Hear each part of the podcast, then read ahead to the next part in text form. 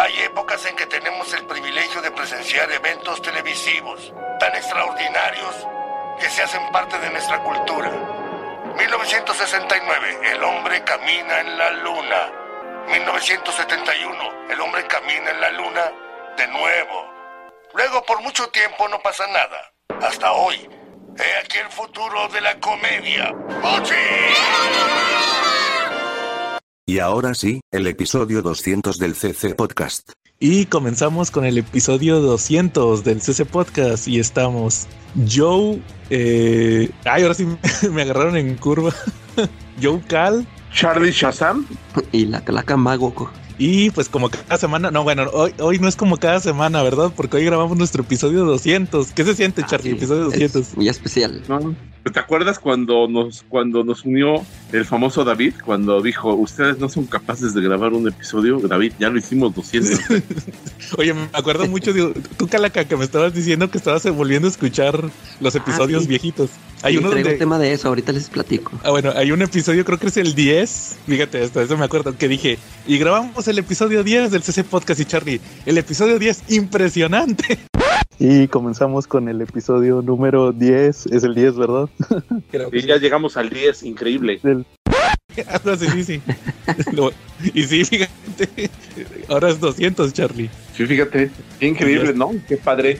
Así es. Pero bueno, y pues como cada semana vamos a mandar saludos, pues a, empezando a Comentemos Cómics Cabrones, el mejor grupo para hablar de cómics en todo Facebook. Saludos a todos los papus que han estado algunos desde el principio, otros se han unido ahí sobre la marcha, pero el chiste es que ahí están. Saludos a David, como decías Charlie, el cuarto mosquetero del CC Podcast. Sí, Sí, que antes venía muy seguido. Sí, pero ahí pasaron ciertos, ciertas, hubo unos pedillos, como diría el perrito, con el David. También saludos a Quetza, el quinto mosquetero del CC Podcast, Quetza. Ah, sí. También a, a Carrito Roldán, el sexto mosquetero de. que ya, ya está nominado en las Calacas de Oro también, aunque ya tiene rato que no viene. Oye, También saludos, pues, a- mosqueteros, porque también está otro mosquetero que es el Jamaica, que vino un episodio y ya nunca más regresó. Ese día se aparecieron micrófonos y madre y media. y Luego Sí. sorprendentemente aparecieron en una venta de Jamaica Comics. Sí, algo así pasó aquella, Jamaica. Y tú bien emocionado aquella vez, al Charlie, ¿te acuerdas? El Papu, que también este, llegó a venir varias veces aquí y pues a ver qué pasa el ¿no? con él. A, a- a Lo, todos. lo invitamos para este episodio y no quiso venir. Se puso nena. A Diego, Oye, ¿no? Y, a- y aprovechando que estás mencionando a los invitados, Charlie, voten, voten en las calacas de oro, mejor invitado. Que puede que haya una sorpresa este año y no gane el que siempre gana. Diego y Jen, ¿no? También que son invitados de oro, ¿no? Sí, claro. Jafet, que vino una vez, Charlie, que te suplió. Ah, Sí. sí. También, este, ¿quién más ha venido? Este. Yo mismo que este año estuve tan pocas veces que fui como invitado casi, ¿no? Exacto. no lo quería decir, pero sí, Charlie. También a todos, a todos los que han venido alguna vez. A Chinaski también y Don Armando de los Marvel Legends México Oficial, que Chinaski ya ha venido. También, pues a todos los secuares, a Enrique Hurtado, a Alberto Morales, a Leonardo Navarro, a Dave Odinson, a Víctor Pérez Pérez. ¿Quién más? Este. A, a tu hijo, a Edsel, a Sergio, a tu- Toño Pérez, es cierto, también. Es que no traigo mi papelito. el día que no se me tenía que olvidar el papelito se me olvidó. También este a, todos los demás, a ¿quién más falta? Alguien que nos pide saludos a, a, a Ricky Dante, Calaca, ya ves, salieron tus fans. Ah, sí, saludos, saludos. Edgar Vázquez, también hasta Texcoco. Igual también a Emanuel, saludos, que no se nos olvide.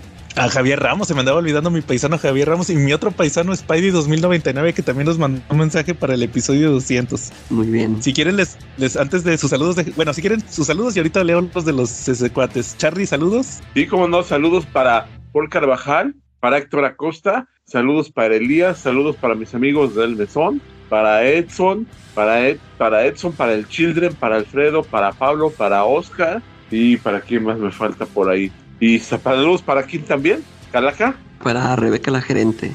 Ándale, pero no del Mesón, de otro lado. Eh, saludos también para Laí Rico, para Ángel Vélez, eh, saludos para Cecilia, Cecilia, para Cecilia, también saludos para Aldo y para todos los, los pollos añejados, y saludos para los tortugos y los Silver Riders, que siempre andan por ahí en Cuernavaca haciendo buenas obras. Saludos también para la Gaticueva, para nuestros amigos de la Gaticueva, para Manuel, para el buen Edgar, para, para César, ¿vale? ¿Y qué más nos falta de la Gaticueva? Ah, no sé. No los conozco. El Ah, gato no, o no. algo así, ¿no? Ok, bueno, son muchos gatos. Saludos para el Papu de Papus, ¿no? Que siempre está por ahí presente en sus ventas de cómics del grupo de Marshall Fisher, ¿no? Donde da los mejores precios, aunque ustedes no lo crean. Oye, No. saludos a Lalo Gucci Saludos a Lalo Gucci, también. pero más saludos todavía al Papu, que es un comerciante establecido y legítimo de cómics. Órale, Charlie, va. Saludos, Calaca. Eh, saludos a Jafet, a Aljera, al Diego, grande Diego, al Tello, a Emanuel, a Ricky Dante, al Defecto Hulk, al Punisher Panther y ya, creo que ya eran todos. Órale, saludos. Co- cochino español, fíjense que les iba a platicar esta semana que salieron unos, otra vez, otra vez salieron los ISBN, los registros. ¿Se acuerdan que les he platicado que luego hay páginas que suben los, eh, pues lo que van a publicar, pero, eh, o sea, lo que, lo que se ha registrado de derechos de autor, ¿verdad? Todo eso de Sí, que que, todavía no es oficial. que, que sí, que todavía no es oficial, pero que tú me comentabas, que la que me preguntabas, que oye, pero a veces no salen y que, que de hecho las últimas veces que han sacado eso sí han salido, o sea, literal. O sea, Sí. todo lo que ha salido así de registro lo ha publicado Panini en las últimas semanas y en los últimos meses. Entonces les quería platicar unas, unos que acaban de denunciar que están medio curiosos. No sé, a ver qué les parece a ustedes. ¿Son para enero? Son para, eh, no, en teoría tendr- tendrían que ser como para febrero. No, órale. Más o menos como para febrero. Mira, ahí, ahí les van. A ver qué les parece. El, el, de hecho, todos ya se anunciaron. No hay así como una sorpresa. Son, son los que adelantaron en el. ¿Se acuerdan en esta plática que hubo en la experiencia Panini? Pues no Sí. hay así algo así como que muy sorpresivo. Fíjate, yo creo que aquí como que el tema a discutir son los precios. El, el omnibus de Ultimates, que va a traer Ultimates y Ultimates 2. Órale. Vas a- ¿Sabes? Va a traer 896 páginas y va a costar 1800 pesos cada ¿Cómo, Eh, lo ¿A cuánto. Si hubiera sido trivia, te gano. ¿Te acuerdas que dijimos eso entre pláticas? Sí. ¿Cuánto podía costar? Y yo ya le, yo estaba seguro que iba a costar eso. Ujú. Eh, ¿Qué preguntabas, Calaca? ¿Que- ¿A cuánto vendió Smash el tomo donde nada más era la- el volumen 1, no? Sí, ese costó como cu- 300, 400 Fíjate. más o menos. O sea, aquí viene Oye, siendo pero nada más fíjate- el doble, ¿no? Sí, fíjate que el otro día les iba a platicar, estaba escuchando las calacas de oro, las del año pasado, o más bien las que grabamos este año, del año pasado. Eh, Eh, en esa semana iban a salir los precios de Panini y, y estábamos apostando, ¿se acuerdan? No sé si se acuerdan, fue a principio de año, que cuál iban a ser las, los precios. Ajá. Y, y al final me, me dio mucha risa porque yo gané los precios que dije, pero el Charlie decía, no, va a costar más, y el Quetzal también decía, no, van a costar más. Y al final resultó que sí, o sea, con los precios que están manejando ahorita, ya están más cercanos a los precios que decía Charlie. Y Quetzal de 600, hardcovers en 600 pesos y todo eso. O sea, al final como que, al final les dio la razón todo, Charlie. Está curioso eso. Sí. Mira, y luego oh, eh, eh, él les va otro. Eh, va a haber un tomo hardcover de Hellblazer de Gar Tennis otra vez. Como que para mí que Ah, es pero no es- por la no es todo el ómnibus, ¿verdad? Es nada más una parte. no. Y sabes que por la portada es la parte de, de nuestra majestad, el, el rey de Inglaterra, el ahora rey de Inglaterra, los de Calibraxis, ¿se acuerdan? Que lo hemos platicado en mil veces. Sí, es que ese, ese ómnibus, ese ómnibus sí salió en Estados Unidos, pero Mm. ahí sí incluye todo, todo lo de Gartenis. Aquí me imagino Sí. que lo van a dividir. Eh, sí, pero fíjate que por la portada es la parte de, de Royal Blood, este Sí. arco, el de que es el segundo arco, sino o segundo o tercer arco de Garten, y ni siquiera es el primero, el de el- los hábitos peligrosos, y va a costar 500 pesos. Sí, es que te digo, yo, yo cuando vi que ómnibus dije, ah, ese no es un ómnibus, 500 pesos. ¿Cuántos nomás va a traer nomás? A traer dos arcos, o tres, como dices tú. Si son, Sí, si es el tercero ese. sí. Luego, fíjate, Dark Knight Strikes Again, que, que se acuerdan que acabamos de grabar el episodio. ¿Sabes cuánto va a costar? 479. ¿Sí crees que se hardcover. No, claro que no, eso va a ser un fracaso. Sí, si a mí, si a mí se me hizo dolor, Calaca, y el mío me costó creo que 100 pesos, o cuánto costaban esos, lo mejor de DC, 100, A 100, sí. 100, 129, ya ni me acuerdo, ni siquiera me acuerdo cuánto costó ese tomo, y eso que lo, lo- lo usé para el episodio que grabamos hace unas semanas. Es- ese Luego, nada más salía poniéndolo junto con la, la original. Sí, ándale. Luego Books of Magic, también en hardcover, que por ahí anda rondando también el de Smash, no sé si todavía lo tiene Marshall. Sí, Charlie, lo tiene Marshall, ¿no? Sí, todavía lo tiene a la venta. Y aquí va a costar 450 No, pesos ay. cuando Marshall, cuando el Marshall 50. a lo mejor 50, 100 pesos, o sea, es lo mismo que Witry. O Sí. sea, no entiendo. O sea, ¿qué, qué onda? Luego, Avengers en, en el Moose Hub, que está ganando muchos votos en que peor hardcover de. de- o, o cómo era, este, peor re- repollo, cualquier Hub. ¿Para qué? Sí, este, Avengers Disassemble de Bendis, Calaca. ¿Ese va a salir? Sí, que ya lo, lo acaban de sacar hace poquito, ¿no? Smash lo alcanzó a sacar. Sí, así. creo que sí. Luego Dam, Calaca, en, en hardcover Ah, magazine también. Luego Luego, ¿qué? le- ¿A 600 o qué? eh, 399, pero pues que nomás son tres números, acuérdate, entonces está delgadito. Luego Legends, 379 también en hard... También, también es lo que acaba de sacar Smash, ¿verdad? Sí, y Spider-Man Blue también en hardcover. Ah. Tres- O sea, ¿qué, qué, qué onda con esas decisiones? ¿Por qué vuelven a imprimir lo que ya salió? Sí. Luego Venom, Batman Venom. Ese va a ser también otro hardcover, 339. Eh, Champions en Marvel Teens, que es el donde tiene muchos números. Vaya. Eh, Conan, bueno, Conan Inf- Inferno Calaca 300, va a ser un TPB 319 pesos. Inferno de está bueno. ese sí, ese sí lo, ese sí lo voy a comprar. Luego, sa- saludos a Edsel, Capitán América Centinela de la Libertad. Se me hace que es el ¿Ese primer arco. Bueno, no, pero ¿qué, qué serie es? ¿Es de, o sea, es de lo nuevo? Es- Sí, son los, salieron dos, dos series, tengo entendido. Ah, Una de- que estuvo recomendando Edsel, ¿verdad? Sí. Luego, la, otro tomo de X-Men de Wolverine, las, ex, las 10 vidas de, y 10 muertes de Wolverine. Ah, sí. Ah, pero Ten lo dividió, ¿ah? Sí, y es de Benjamin Percy, que ahorita lo tengo muy bien encumbrado por, por Wolverine contra Depredador. Eh, Luego, su, Justice League contra Legión de Superhéroes de, de Bendis, Calaca. eh, Este también Avengers Salvajes, tomo 4. Eh, ¿Qué más? El Immortal Hulk, el tomo 12, que ya, que ya son el 11 y el 12, ya son historias aparte. Ya la historia ya terminó ahorita en el 10. ah, Luego, que siguió saliendo, ¿qué?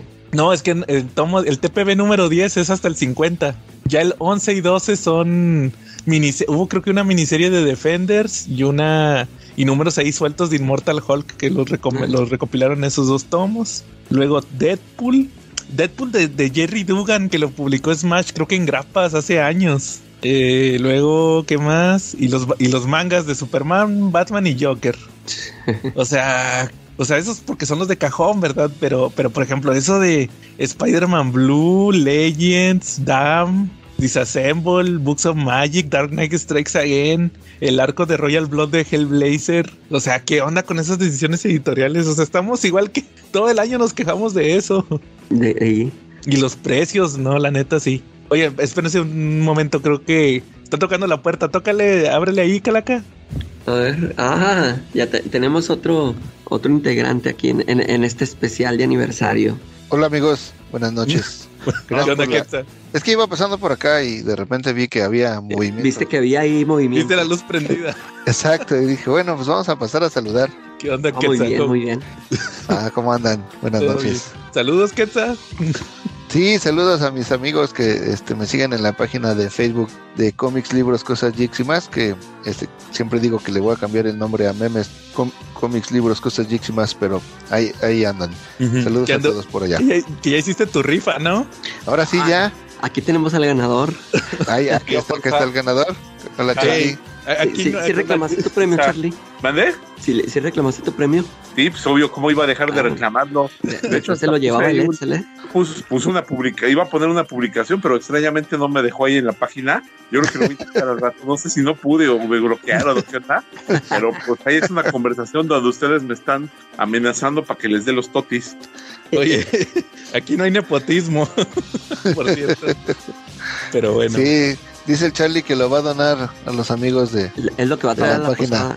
Eh, No. sí. sí, pero bueno. Oye, que estábamos platicando de lo, lo que se ha filtrado de Panini, lo de los ISBN, lo que se ha registrado. Que, que es casi de seguro que es lo que va, lo que van a publicar. O sea, es casi un hecho. Ya ves que ha pasado en meses anteriores que lo registran, lo filtran y luego termina haciendo exactamente lo que publican. Entonces estamos platicando de todo lo que se anunció, pero les comentaba que los precios sí, está, sí están ya más cerca a lo que tú y, y- y Charlie dijeron a principio de año, que hardcovers en 600 pesos, 500, así ya más manchados. No, y es que este ya cuando lo incluso varias veces hemos visto que ya los precios de salida de Panini llegan a estar hasta iguales o hasta más caros que una edición en inglés, ¿no? Ah, claro ya que no sí. es ningún beneficio el comprar, bueno, salvo que no le hacen inglés, pero que no es ningún beneficio comprar en, en, en este nacional comparado contra lo que venden en Estados Unidos, ¿no? Sí, claro. Ya se acerca muy, muy, ya está muy cerca de los precios del material importado de España, entonces sí, cada vez es más complicado el tema de la economía con Panini. De hecho, fíjate, se me habían pasado otros dos ejemplos, como por ejemplo el, el Muerte en la Familia, que, lo, que va a salir ahorita en finales de, de- de año, según, o en enero, ya no recuerdo muy bien cuándo iba a salir Muerte en la Familia. Creo que es hasta el otro año, más bien en enero. 500 pesos, cuando Smash eh, fue de sus últimos tomos, ¿y cuánto costaba? 350, creo. O sea, y, y todavía lo puedes conseguir, el de Smash. Sí, que aparte es otra cosa, muchos de los, so- o sea, son repollos muy recientes, ¿no? O sea, no es que hayan pasado muchos años, sino Sí. que muy recientemente los acaba de publicar Smash y entonces es muy fácil conseguirlos a muy buen precio todavía, ¿no? Más ahorita que están muchas cosas de remate, ¿no? Lo Sí, que frecuentemente encuentras ofertas. Sí, ahorita, ahorita platicaba los ejemplos de, por ejemplo, que, cu- ¿cuál les dije ahorita? Eh, eh, We Tree, Books of Magic, que también lo acaba de anunciar, viene ahí en las filtraciones, en, en hardcover Books of Magic, y, y cuál otro les dije, Legends. Legends. O sea, esos todos todavía se consiguen ahí a 50, 100 pesos. Y el de Legends fue de los más recientes, ¿no? De, Sí, de- también. De Smash. Exacto, entonces sí está muy, muy reciente todo eso como para nada más así sacarlo, como que la decisión no está muy, muy, muy clara de por qué publican esto si ya está, o sea, ahí está a la mano. Como Sí, que, definitivamente. o sea, sí está bien eso de, de no nos vamos a pegar a lo que, al plan que tenían los, la, la gente que tenía antes la licencia, ¿verdad? Pero eso es sentido común, no vas a publicar lo mismo. Ya También. sé. Pero así está, está, está curioso ese tema de, del, pues de lo que se va a publicar en cochino español, ¿cómo ven? Muy bien. Y pues a va. ver si no se les quedan. Va. ¿Hay ¿Algún tema que traigan esta semana que quieran platicar? A, a ver, yo, yo nada más quería comentar esto de que estuve escuchando este episodios eh, de los primeritos. Este, y me da risa. Ah, bueno, lo, lo que mencionábamos de que este, en los primeros episodios eh, me salieron varios donde apareció David. O sea, Ah, sí. yo decía ahí que venía muy seguido David, ya, ya nos abandonó. A ver cuándo viene otra vez. Sí. Que por cierto, este, que, que se escuchara el de el de Mark Miller. Porque que pues a, a ver qué, qué opinaba yo en aquel tiempo de Mark Miller. Y pues eh, que por cierto allí estuvo David. Y que por cierto ahí en este episodio algo me pasó con la computadora que estuve fuera del, del episodio por mucho tiempo que casi ni opiné nada. Ah, creo que sí. Y luego este me, me da risa que ahí en ese episodio fue donde David nos mencionó al Marshall. Ajá, Este, neta. que sí, que ni siquiera el, el- ni siquiera el Charlie lo conocía. Me, me, me- me daba risa que el, el, el David diciendo, no, hay un, hay un cuate que se llama Marshall en el rock que da muy barato. Y el Charlie, no, no, pero el, pero el Jamaica este, vende mejor. El, el Jamaicas, el Jamaicas. Quien iba a decir que después iban a cambiar los papeles. Charlie. Antes no lo apoyabas, Charlie. Y ahora hasta tienes. Es que no había probado el agarrón de nalga del Eh, Charlie, entonces ahí fue no cuando cambió todo. Ándale. Ah, órale. Eso sí está curioso. Pues hasta organizaste un capítulo una vez con el Jamaica, ¿no, Charlie? Sí, Cierto. claro, por supuesto, uno de los episodios más notables que hemos tenido, ¿no? sí. Oye, Er- Ese que originalmente iba a ser show de Charlie, pero como se extendieron un chorro, dije, nah, Nel, este es el episodio, ya para no grabar mañana. Y es que hubo muchas revelaciones. El Jamaicas vino a soltar chisme y medio, ¿eh? Que por Oye, cierto nunca. Ajá. Eh, eh, en esos episodios hasta tú le mandabas saludos al Tello, yo. Ah, sí. todavía, todavía no nos traicionaba.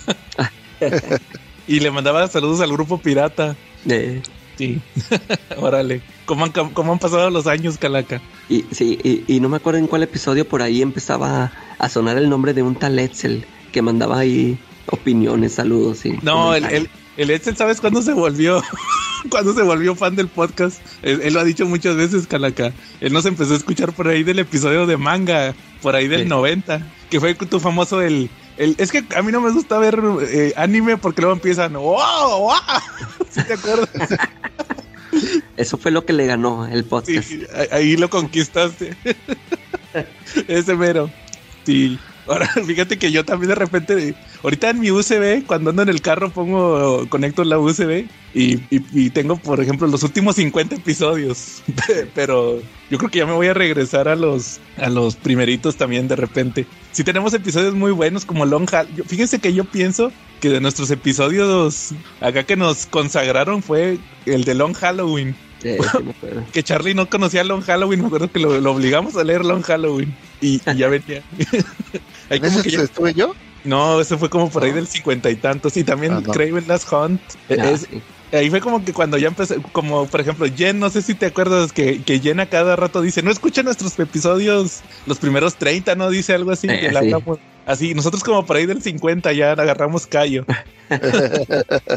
Pero sí, ya tenemos ahí episodios muy... La muerte de Superman también, que, que oye, que ni hablamos de Ah, la casi muerte. ni hablamos nada, sí. Yo también la acabo de escuchar ese. Hay, hay que hacer un este, hay que hacer un remake de la muerte de Superman. Cuando, cuando Panini publique el, el ¿qué? Ah, el Omnibus. el omnibus. Hacemos otro de la muerte de Superman. También, también ahí tengo muchas segundas partes que no hemos hecho de Eh, se- como eh, las batallas más épicas de los cómics o algo así. He tenido em, ahí en la, en la tómbola. Crossovers, fíjate, fue como el episodio por ahí del veintitantos. sí, era de los primeros. Y no hemos tenido otro episodio de crossovers. Ajá. Entonces, sí, sí, está chido esos primeros episodios también. De repente, acordarnos de eso. está, está chido eso, Calaca. Oigan, yo sí les quería platicar unas películas, aprovechando que ah, les quería platicar que ya, ya, ya puse Netflix Ahora, para, para que cuando me traiga unas morritas no digan te engañé, no tengo Netflix, no, sí, sí tengo Netflix. Es que acuérdate que, que ya sale Rebel Moon la próxima semana, Calaca.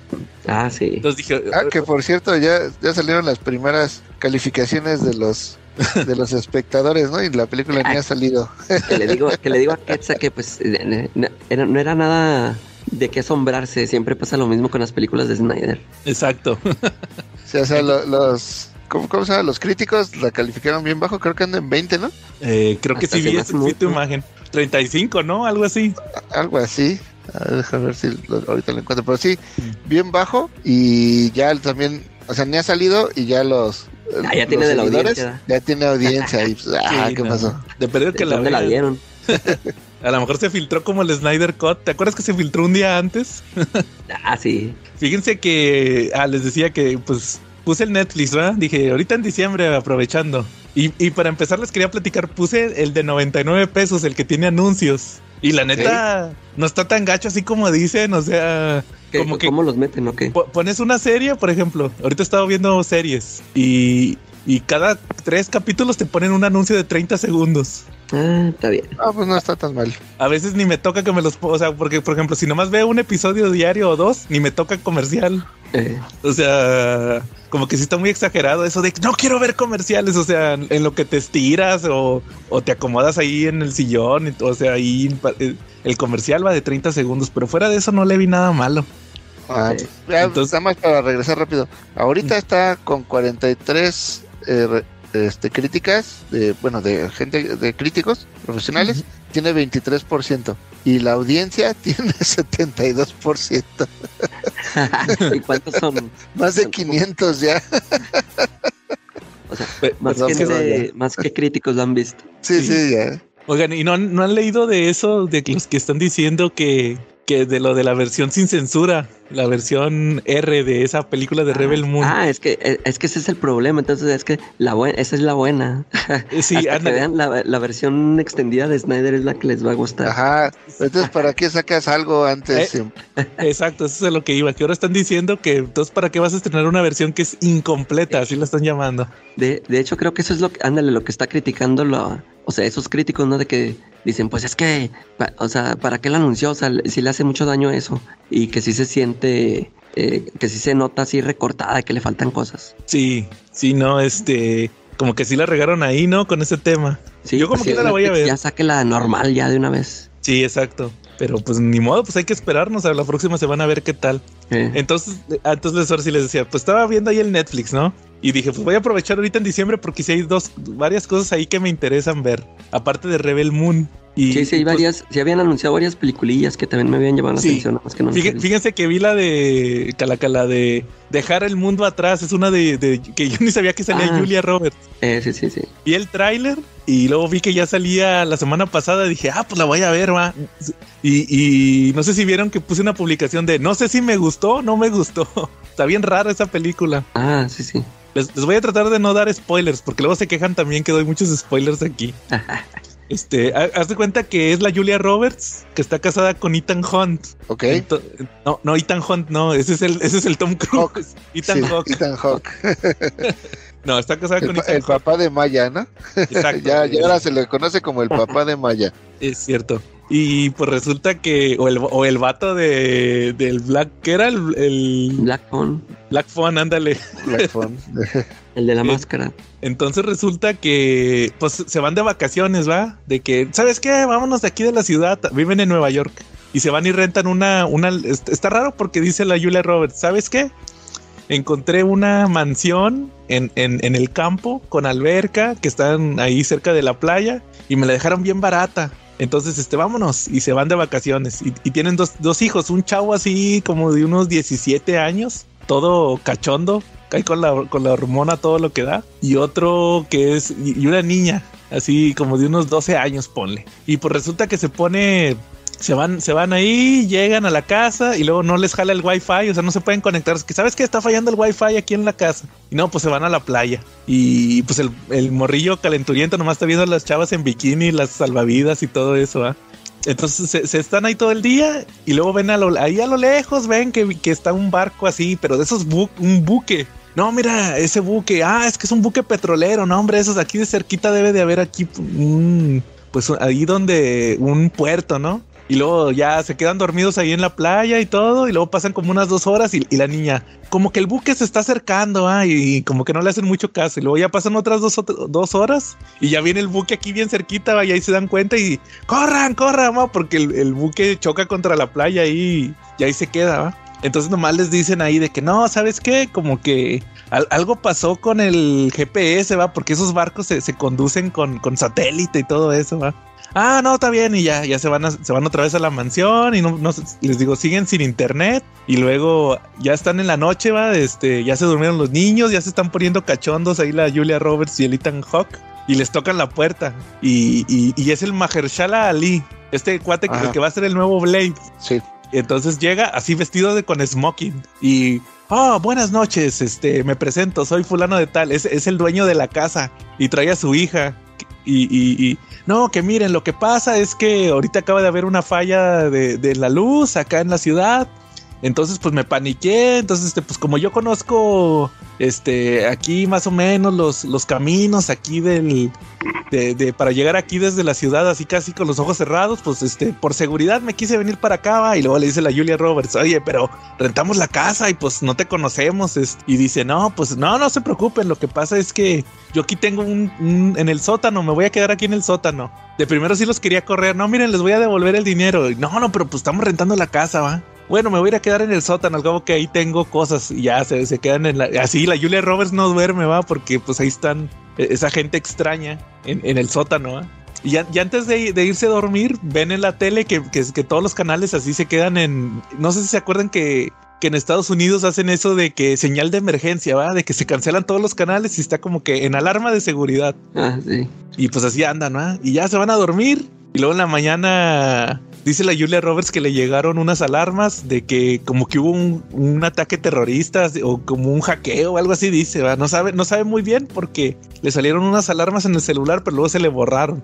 Entonces, más de eso se trata la película, de, de ver qué onda, va, qué pasó, o sea, por qué, por, qué, qué les está pasando ahí y, y qué está sucediendo principalmente. Eso es una película muy tipo Shyamalan. Yo, yo noté que tiene mucha similitud con Shyamalan. De repente tiene sus, sus eh, eh, tipo como su música, así como muy de violín, así de hacer un, un ruido así de violín para así cuando, cuando pasa algo así espantoso o algo así, o así un- Sí. unos, unos zumbidos así de pum, y así cuando pasa algo así impactante, ¿no? Entonces, si, si es muy Shyamalan, me, el, el único problema que le vi a la película es que dura dos horas y media. Dura, dura un chorro y luego te están bomba también otro otro otro detalle es que te están bombardee y bombardee de, de, cosas o sea están así de que pasó esto y luego se separan los personajes y unos se enteran de una cosa otros se enteran de otra cosa y luego piensan que pasó luego pasa empiezan a pasar es, es, hasta me acordé de Lost que, que pasaban un chorro de cosas ¿verdad? así en Lost y te, y, y te quedas ¿Y cómo van a resolver esto si ya nomás quedan 20 minutos de película o qué, qué explicación van a dar? Ya, ya mejor ni les platico el final porque sí está muy metatextual. Pero sí me, sí me quedé, ¿qué onda con esta película? O sea, no, no, no me he decidido, hasta la fecha no me he decidido si me gustó o no me gustó. Pero me hizo pensar, sí, sí está muy interesante el, el ejercicio ese de dejar el mundo atrás. Pero les digo, el único detalle es ese, que dura dos horas, dos horas y media. Fuera, fuera se me hizo muy chida. Muy bien. Vale, luego la checo. Sí, y, y, la otra que vi que se estrenó ayer fue la de Pollitos en Fuga 2. ah, ¿ya se estrenó? Sí, está muy buena. ah, esa hay que verla. Nomás por eso me... pusiste Netflix, ¿no? Eh, sí, exacto. No era por Rebel Oye. Moon, te callé Oye, pero esa no, no, iba a salir en cine? No, era de directo a Netflix. Ok. Sí, y me fíjese que obviamente no se puede comparar con la primera. Este, okay. pero sí está muy divertida.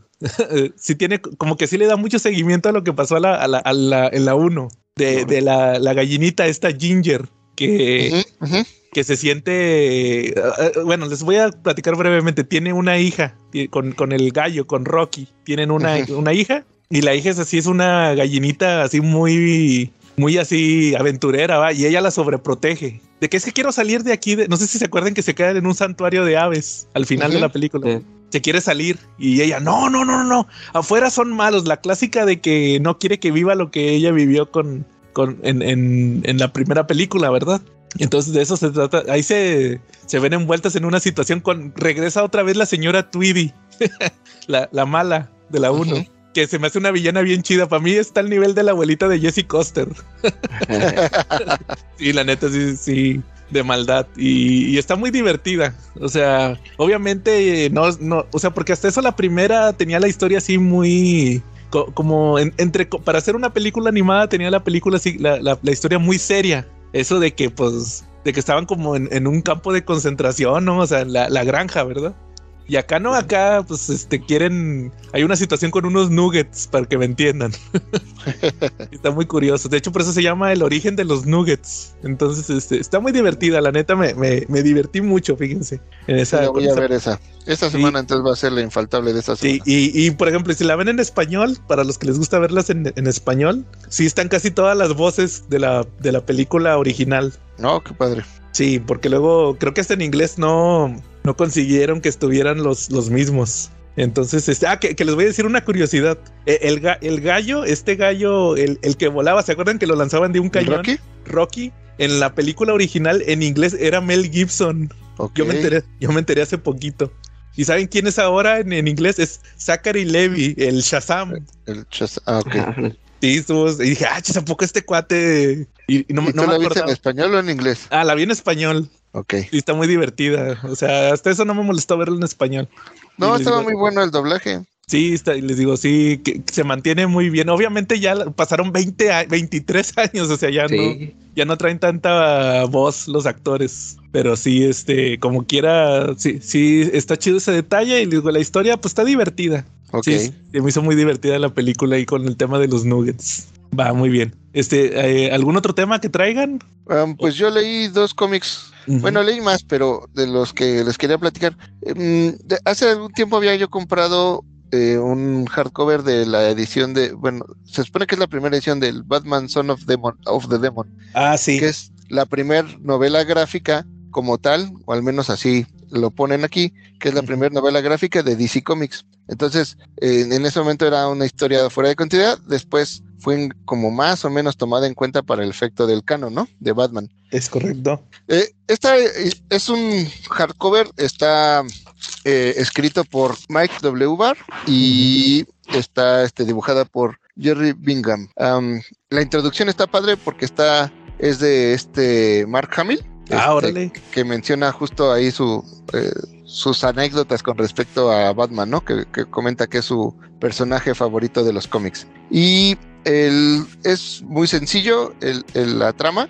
Este, hay un personaje que traicionó hace muchos años a um, Ra's al Ghul, este, y fue el, que provocó la muerte este, de, la, de su esposa, de Ra's al Ghul. Y entonces eh, unos terroristas atacan a Ciudad Gótica y Batman este, es herido y es este, rescatado por Talia, la hija de Ra's Ghul. Y entonces, el, investigando de dónde son los asesinos y demás, resulta que son este, parte del mismo grupo que eh, del asesino de- de la mamá de Talia, ¿no? Entonces, eh, Batman y Talia van a- al...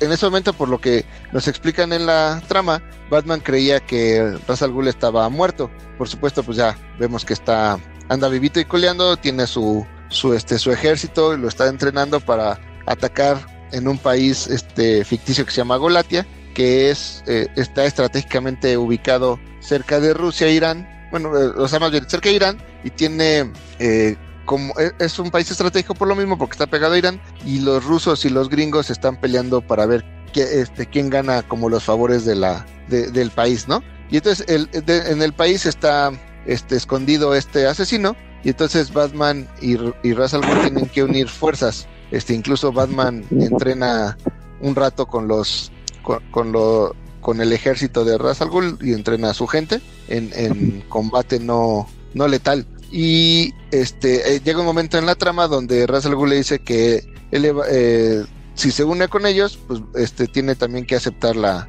la mano de Talia, ¿no? Y este, y pues Batman le dice que sí. Y después tienen ahí como su noche de bodas y Batman le dice, oye, pero pues es que me siento mal como de que estemos haciendo esto, ¿no? Si no estamos casados. Y Talia le dice, no, acuérdate que ya eh, anteriormente Desde mi hace papá años. nos había casado, ajá. Y Sí. entonces pues ya este tienen ahí su noche de bodas y todo. Y más adelante vemos que en la en la en, en- en la parte importante de la historia es que Talia queda embarazada, ¿no? En ese momento. Y le- les comentaba que después se vuelve canon porque en teoría es la parte donde este habían procreado a, a Damian que ya después se integra a la historia de Batman, ¿no? Como su hijo. Eh, digo, no, no voy a spoilear mucho, eh, básicamente ese es el, el argumento general de la obra. Está bastante buena, es una obra autoconclusiva, este, y como les mencionaba, es una novela gráfica que en su momento estaba fuera de continuidad, este, y pues lo, lo atractivo de esto es la, que se más adelante retomado, este, para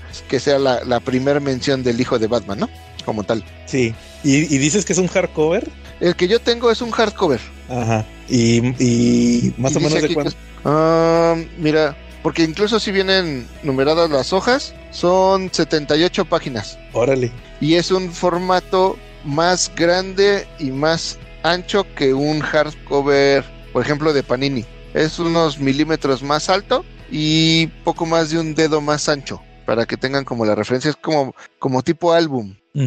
Sí, ma- sí, ya- fíjate que me llama la atención porque, por ejemplo, yo ese Son of the Demon lo tengo en un hardcover, digo, perdón, en un TPB que trae tres, eh, tres historias de, de Ra's al Ghul. Esa es Son of the Demon, luego hay otra que es Bride of the Demon Correcto. y la de Birth of the Demon, que es este, que es donde Dennis O'Neill vuelve a contar el origen. O sea, él le toca a Dennis O'Neill aventarse el origen de Ra's al Ghul, el definitivo, que lo dibuja Norm Brave Fogel. Ajá. Entonces, este, y, y creo que salió también una edición, Calaca, cuando pasó lo de Morrison, ¿no? ¿No me habías comentado? ¿Alguna Sí, vez? También, con una portada de Andy Kubert. Sí, que de hecho mi, to- mi tomo trae la portada esa, la de Andy Kubert. Órale. Incluso hay otra edición eh, que trae el, Ba- el Batman número 38, el, el one shot de, de este de Son of Demon y el Ra's al Ghul Saga número 1, que es, este, por ejemplo, actualmente utilizo una aplicación que se llama Goodreads para ir apuntando los cómics que voy leyendo, ¿no? Sí. Y cuando yo busqué este, el, el Batman Son of the Demon, eh, no está el- la edición que yo tengo aquí en el Goodreads, sino el- la más parecida es la que les menciono que trae un- el Batman Post Crisis número 38, el Ujú. one shot este de Son of the Demon y el Ra's al Ghul Saga número 1. Órale.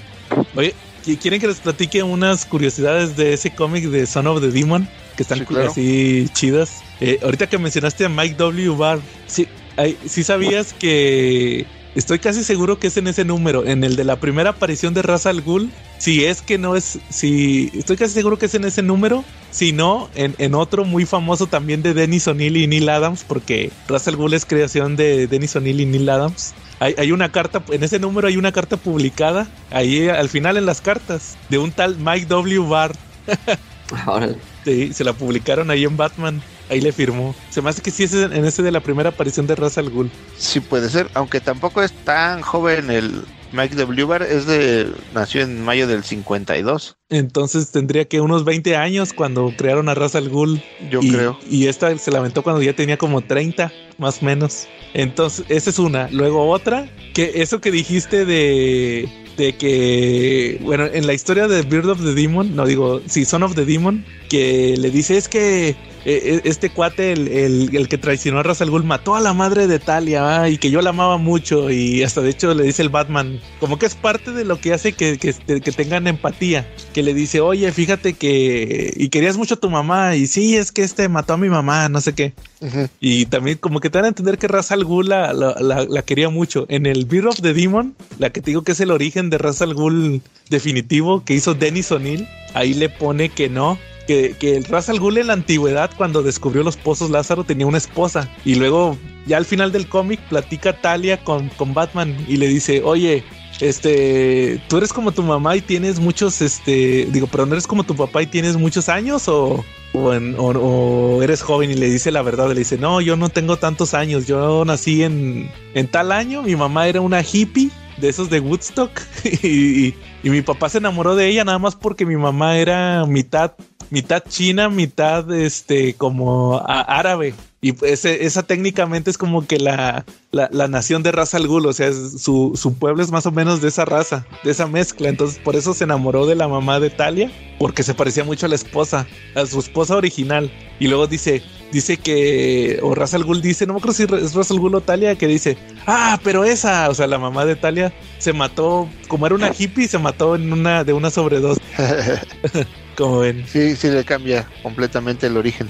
Sí, ahí está curioso eso de también de Ra's al Ghul. Que por cierto, también en, en, en febrero, no sé si vieron las solicitations de DC, van a publicar la, la- el facsímil de la primera aparición, pero de Talia. De Talia, eh. Porque Talia salió primero, salió primero que, que Ra's al Ghul.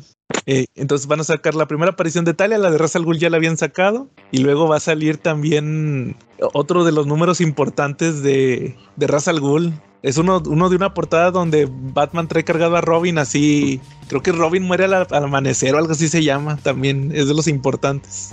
Hace una Y- portada de Neil Adams, ¿no? Sí, algo así. Que, que, que también es otra situación de siempre compleja, ¿no? Cuando los eh, cada mm, escritor va teniendo sus fetiches y por ejemplo tenemos en el caso de Tom King que su fetiche es Catwoman, ¿no? Y en el caso eh, de, de esta historia, que aunque no es canon, más adelante, di- digo, siempre existió la relación entre Talia y Batman, y sin embargo hay otros escritores que van eligiendo a sus personajes favoritos y les van dando más peso, ¿no? En este caso lo que platicaba de Tom King, que le dio mucho más peso al- en- pa- con Batman este, y su relación con él, ¿no? Al grado de que los quería casar. Sí. Entonces, este, hay co- como que depende también mucho, en, en este caso, a- al igual que con Spider-Man, de a ti como lector, quién te gusta más para pareja de, ¿no? Este, si es una parte imprescindible la, la soledad de Batman y, y esta parte de para seguir siendo quien es, pues a lo mejor sí, este, lo ideal es que sea soltero, ¿no? Pero, ¿qué, qué prefieren ustedes de pareja, no? ¿Que prefieren a Talia o prefieren a Catwoman? A, a ver, Yo a Catwoman. pues yo Yo- también. Sí, yo sí, por ejemplo, yo sí prefiero a Talia, por No, ejemplo. ni una ni otra. Yo, yo me voy por otras. Yo, por ejemplo, a mí me latió la época de la película de Batman, cuando en los cómics salía Vicky Vale, ¿no? Y que también era su interés romántico. Yo creo que, que yo me voy más por esa parte. No, no me gustaría que estuviera con una Alguien con normal. alguien que tenga- también tuviera las mismas habilidades de combate de él, ¿no? Que también fuera buena para Trump. No me gustaría. Y es que a mí no me gustaba mucho Vicky Vale porque se me hacía este como una copia de la relación de Superman y Luis Lane. Eh. Ah, sí. Que hasta tuvieron un programa, ¿no? De las dos. Ajá. Algo así. Sí, sí, sí. Entonces como que ya se me hacía muy repetitivo ese asunto, ¿no? Oye, Quetzal, pero mira, no te la compliques, hazle como John Byrne. John Byrne, sí, en, en el de, si se acuerdan ese de Superman Batman Generations, siempre de- a, la, a la mamá de Bruce Jr. siempre la dejaba, nunca se le veía la cara, nunca sabías quién era. Nomás decían la mamá de Bruce Jr. Así, Ya está ahí. ya ponías la A que ver, tú ¿qué te, querías. ¿y a ti por qué te gustaría más con Talia? Aunque, Eh, como que la relación, este, se me as- como que me gustaba la relación que había también con el papá, que es Ra's al Ghul, Ujú. eh, que eh, era la parte de Talia como rebelde hacia su papá, pero también este, viendo la parte de que ella misma sí estaba enamorada de Batman. Entonces sí- sí me gustaba esa relación y, y esa relación familiar que existía al mismo tiempo, ¿no? O sea, entre ellos dos, sí, pero también la, la relación familiar que se generaba con su papá. Porque de hecho él se la ofrecía. Ajá, eh, Ahor- Ahorita fíjate, que, es le di- yo, yo de, eh, de Talia, o sea, no he, no he leído mucho, pero cuando lo, lo he leído, este, o sea, pues es que para mí es una, o sea, una villana. Y yo, yo, por ejemplo, no he leído esos números de of the Demon o Son of the Demon. Este, y, o sea, por ejemplo, yo cuando los veo interactuar a Batman y a Talia, o sea, pues nomás están agarrando, o sea, como que yo digo, pues estos cuándo van a ser pareja, nomás están, bueno, pues eso pasa con las parejas, ¿verdad? Pero sí, este, o sea, sí, no, no los veía así como, yo decía, pues sí, nomás estos están agarrando del chonco. Nu- nunca los veía así como... eh, eh, y luego, yo cuando más lo leí fue cuando aparece Demian, y, y, o sea, cuando se lo lleva a Talia, que ahí está, ahí está tu hijo. Y lo le dice, hasta Batman le dice, pues cuál, o sea, yo me acuerdo nomás que me drogaste, o sea, hasta diciéndole da que, o sea, que con nosotros nunca hubo una... O sea, nunca hubo amor, o sea, tú me obligaste casi, casi diciéndole. Por eso a mí se me hace raro que, o sea, como que no, no lo veo esa relación. No, y fíjate que acá en la en la historia de Son of Demon of the Demon, este sí hay sí es completamente diferente, porque sí se, o sea, Batman sí se nota que le tiene mucho aprecio a Talia y este y incluso pues ahí pasan las relaciones este digo que eh, Batman como que no lo no quería hacerlo, pero como por respeto, como Sí. por darle su lugar, pero sí o sea, sí, sí lo dice claramente que sí tiene, siente algo muy fuerte por ella, ¿no? Que, o sea, más allá de la admiración, que sí como que la ama, ¿no? Eh, órale, a ver, a ver cuándo los leo, ¿no? tengo pendientes esas historias. Sí, sí está buena. Va. Órale, va. Entonces, este, ahí, eh, ahí ya quedó Quetzal. ¿Al- ¿Algún otro tema que, que tengan o, o si quieren pasamos al tema principal de una vez, a lo que vinimos? Dale. Bueno, Charlie, Ah, pues para el episodio 200 teníamos que tener algo espectacular, algo gigantesco. Y la verdad, pocas cosas son tan espectacu- espectaculares y gigantescas como la obra de, de Alex Ross, ¿no? Entonces, pues hoy nos fuimos con Kingdom Come, una obra que extrañamente nunca habíamos tocado y que yo creo que estábamos guardando para un, episodio, para un episodio como hoy. Por eso el día Para de el hoy. 500 lo estábamos guardando. Ah, órale. es, es que para el 500 que le acaba de ser el The Kingdom, la secuela. no, no. Ahora, al rato platicamos de eso. Yo nunca lo he leído, ¿a poco sí está tan malo? Sí, bueno, sí, a mí no me gustó. Ah, bueno. Que de hecho, fíjate, apenas lo van a reimprimir el, el, el otro año, en enero. Eh, o- que, que no vieron que van a sacar 52 ya en todos. En, en Ah, inglés. sí. Ah, pero de todos modos van a estar caros, ¿ah? Como 50 Sí. dólares, creo. Ah, pero como quiera. Ah, son dos nomás, ¿no? No, no, no, ni me fijé cuántos eran, pero sí. Pero también este. Y un mes antes va a salir ese de Kingdom, que edición 2024, ¿ah? Sí. Pero, No, yo- pero ya ves que esto está de moda otra vez. ¿Ah, neta? Eh, A lo mejor lo checo digital entonces. Pero bueno, sí, como, como dice Charlie, ya lo teníamos ahí guardado, ¿ah? El Kingdom Come, para ver para cuándo. Que, que para mí es una de las mejores obras de, de DC en general, no nada más de Alex Ross. y no, y no Que- sí, yo, yo iba a decir, no, no más de DC, de, de todas, sí se me muy buena. Sí, y también yo creo que por lo que representa, la visión que tiene de los personajes, se me hace algo muy novedoso. No, no sé qué opinen ustedes si quieren, co- como siempre decimos que co- cómo conocieron Kingdom Come. Probablemente cuando la publicó Vid por ahí de los de los noventas. Sí, yo, yo igual este cuando lo publicó Vid y este a mí me gustó eso que lo leí sin saber de qué se iba a tratar. Eso eso fue una gran sorpresa para mí, lo disfruté mucho. Yo ¿Tú lo, no lo compré así, no, yo lo compré así a ciegas, este nada más había visto la portada del número uno y, y como ponen puros mono desconocido, pues yo pensé que nomás iba a tratar de esos nuevos personajes y fue fue muy este me, me impactó que sí aparecieran los los personajes que uno conocía, ¿no? Se me hizo muy chido. ¿Tú qué? Yo lo conocí, me acuerdo mucho este cuando salió como una reseña en este, en, es- en la revista, ay, la, la- la revista en inglés que te publicaba puras cosas de, en el Wizard. Este, y me acuerdo mucho que en una de las primeras convenciones de cómic que tuve la oportunidad de ir, pude, o sea, no tenía mucha lana y compré un número, pero yo pensaba que era el 1 y, y compré el 3 en inglés. Y la verdad en ese momento no le entendí mucho la historia porque pues ya estaba muy empezada. Y más adelante compré los de Vid para completar la, la historia. Este, entonces ya tenía tres cómics en español y tenía uno en inglés. Y este, y ya después eh, me, me pude hacer de la edición que, que publicó Smash, la que estaba co- súper completa, la edición de hardcover que tenía todos los adicionales y este y ya no me acuerdo dónde quedaron las, las revistas originales que había comprado pero sí, Sí. me acuerdo que, que hablaban maravillas de ella en el Wizard y, y, sí, y sí tenía muchísimas ganas de conseguirlo desde el principio Órale. Fíjense que yo. A, a mí me tocó ver, sin saber, muchas veces Kingdom Come cuando iba a la tienda Beat, que, que había estado platicando con quién fue Javier Ramos. Ah, cuando pregunté a los escuchas que cómo habían conocido Kingdom Come, que uno de ellos, que es Javier Ramos, mi paisano, decía que en la tienda Beat, que es que yo iba a la tienda Beat y ahí lo compré, ¿no? Yo me acuerdo que yo iba y, y ahí veía los, yo, yo las portadas de, ya ven cómo son las portadas que son ahí los personajes, ¿verdad? Dibujados por Alex Ross. Y a mí me impresionaba mucho eh, así como, como salían así, pues con el estilo de Alex Ross, va así. Y hasta que Smash, la primera vez que publicó Kingdom Come, que es el, el, el hardcover, el que es como la portada blanca. No sé si es el que dices tú, Quetzal, o el otro. sí no el Porque que hay yo es el de la portada blanca Hay, sí, entonces el que hay otro que todavía trae más material extra que fue la segunda vez que publicaron Kingdom Come. Y, y- y no lo había comprado en inglés eh, o, o la- o lo de Beat porque yo escuchaba que estaba incompleto. Bueno, no incompleto, sino de que le faltaban. Ya está. Sí, yo, leí las cuatro ediciones de vida y con eso me quedé hasta mucho tiempo Sí. después que leí una Wizard.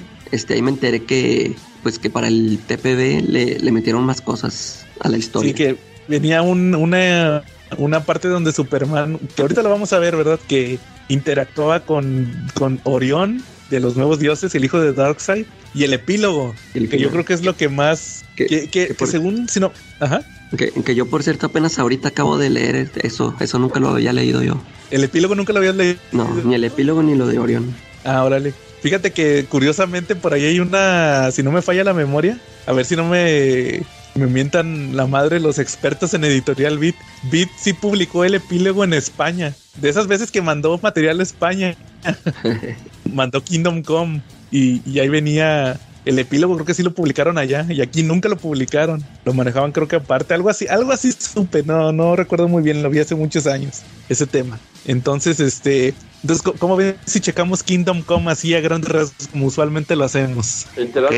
Ah, bueno, eh, reforzando un poco lo que estás comentando, el número eh, que mencionas, el epílogo, sí se publicó en Vid. Incluso pueden ustedes buscarlo en internet y viene la portada. Este, pero es un promo- eh, fue un artículo promocional de 16 páginas que según yo, este, en su momento lo que me informé o que me, este, me enteré es que fue un regalo para y, y circul- circuló muy poco. No sé si en, en España sí se vendió, pero en México efectivamente no salió como tal a la venta. Entonces hay muy pocos ejemplares y yo me acuerdo que algunas personas hace algunos años lo buscaban y ni siquiera yo he escuchado o visto eh, de que se haya vendido, no tengo un parámetro de costo de valor del producto, pero sí existe.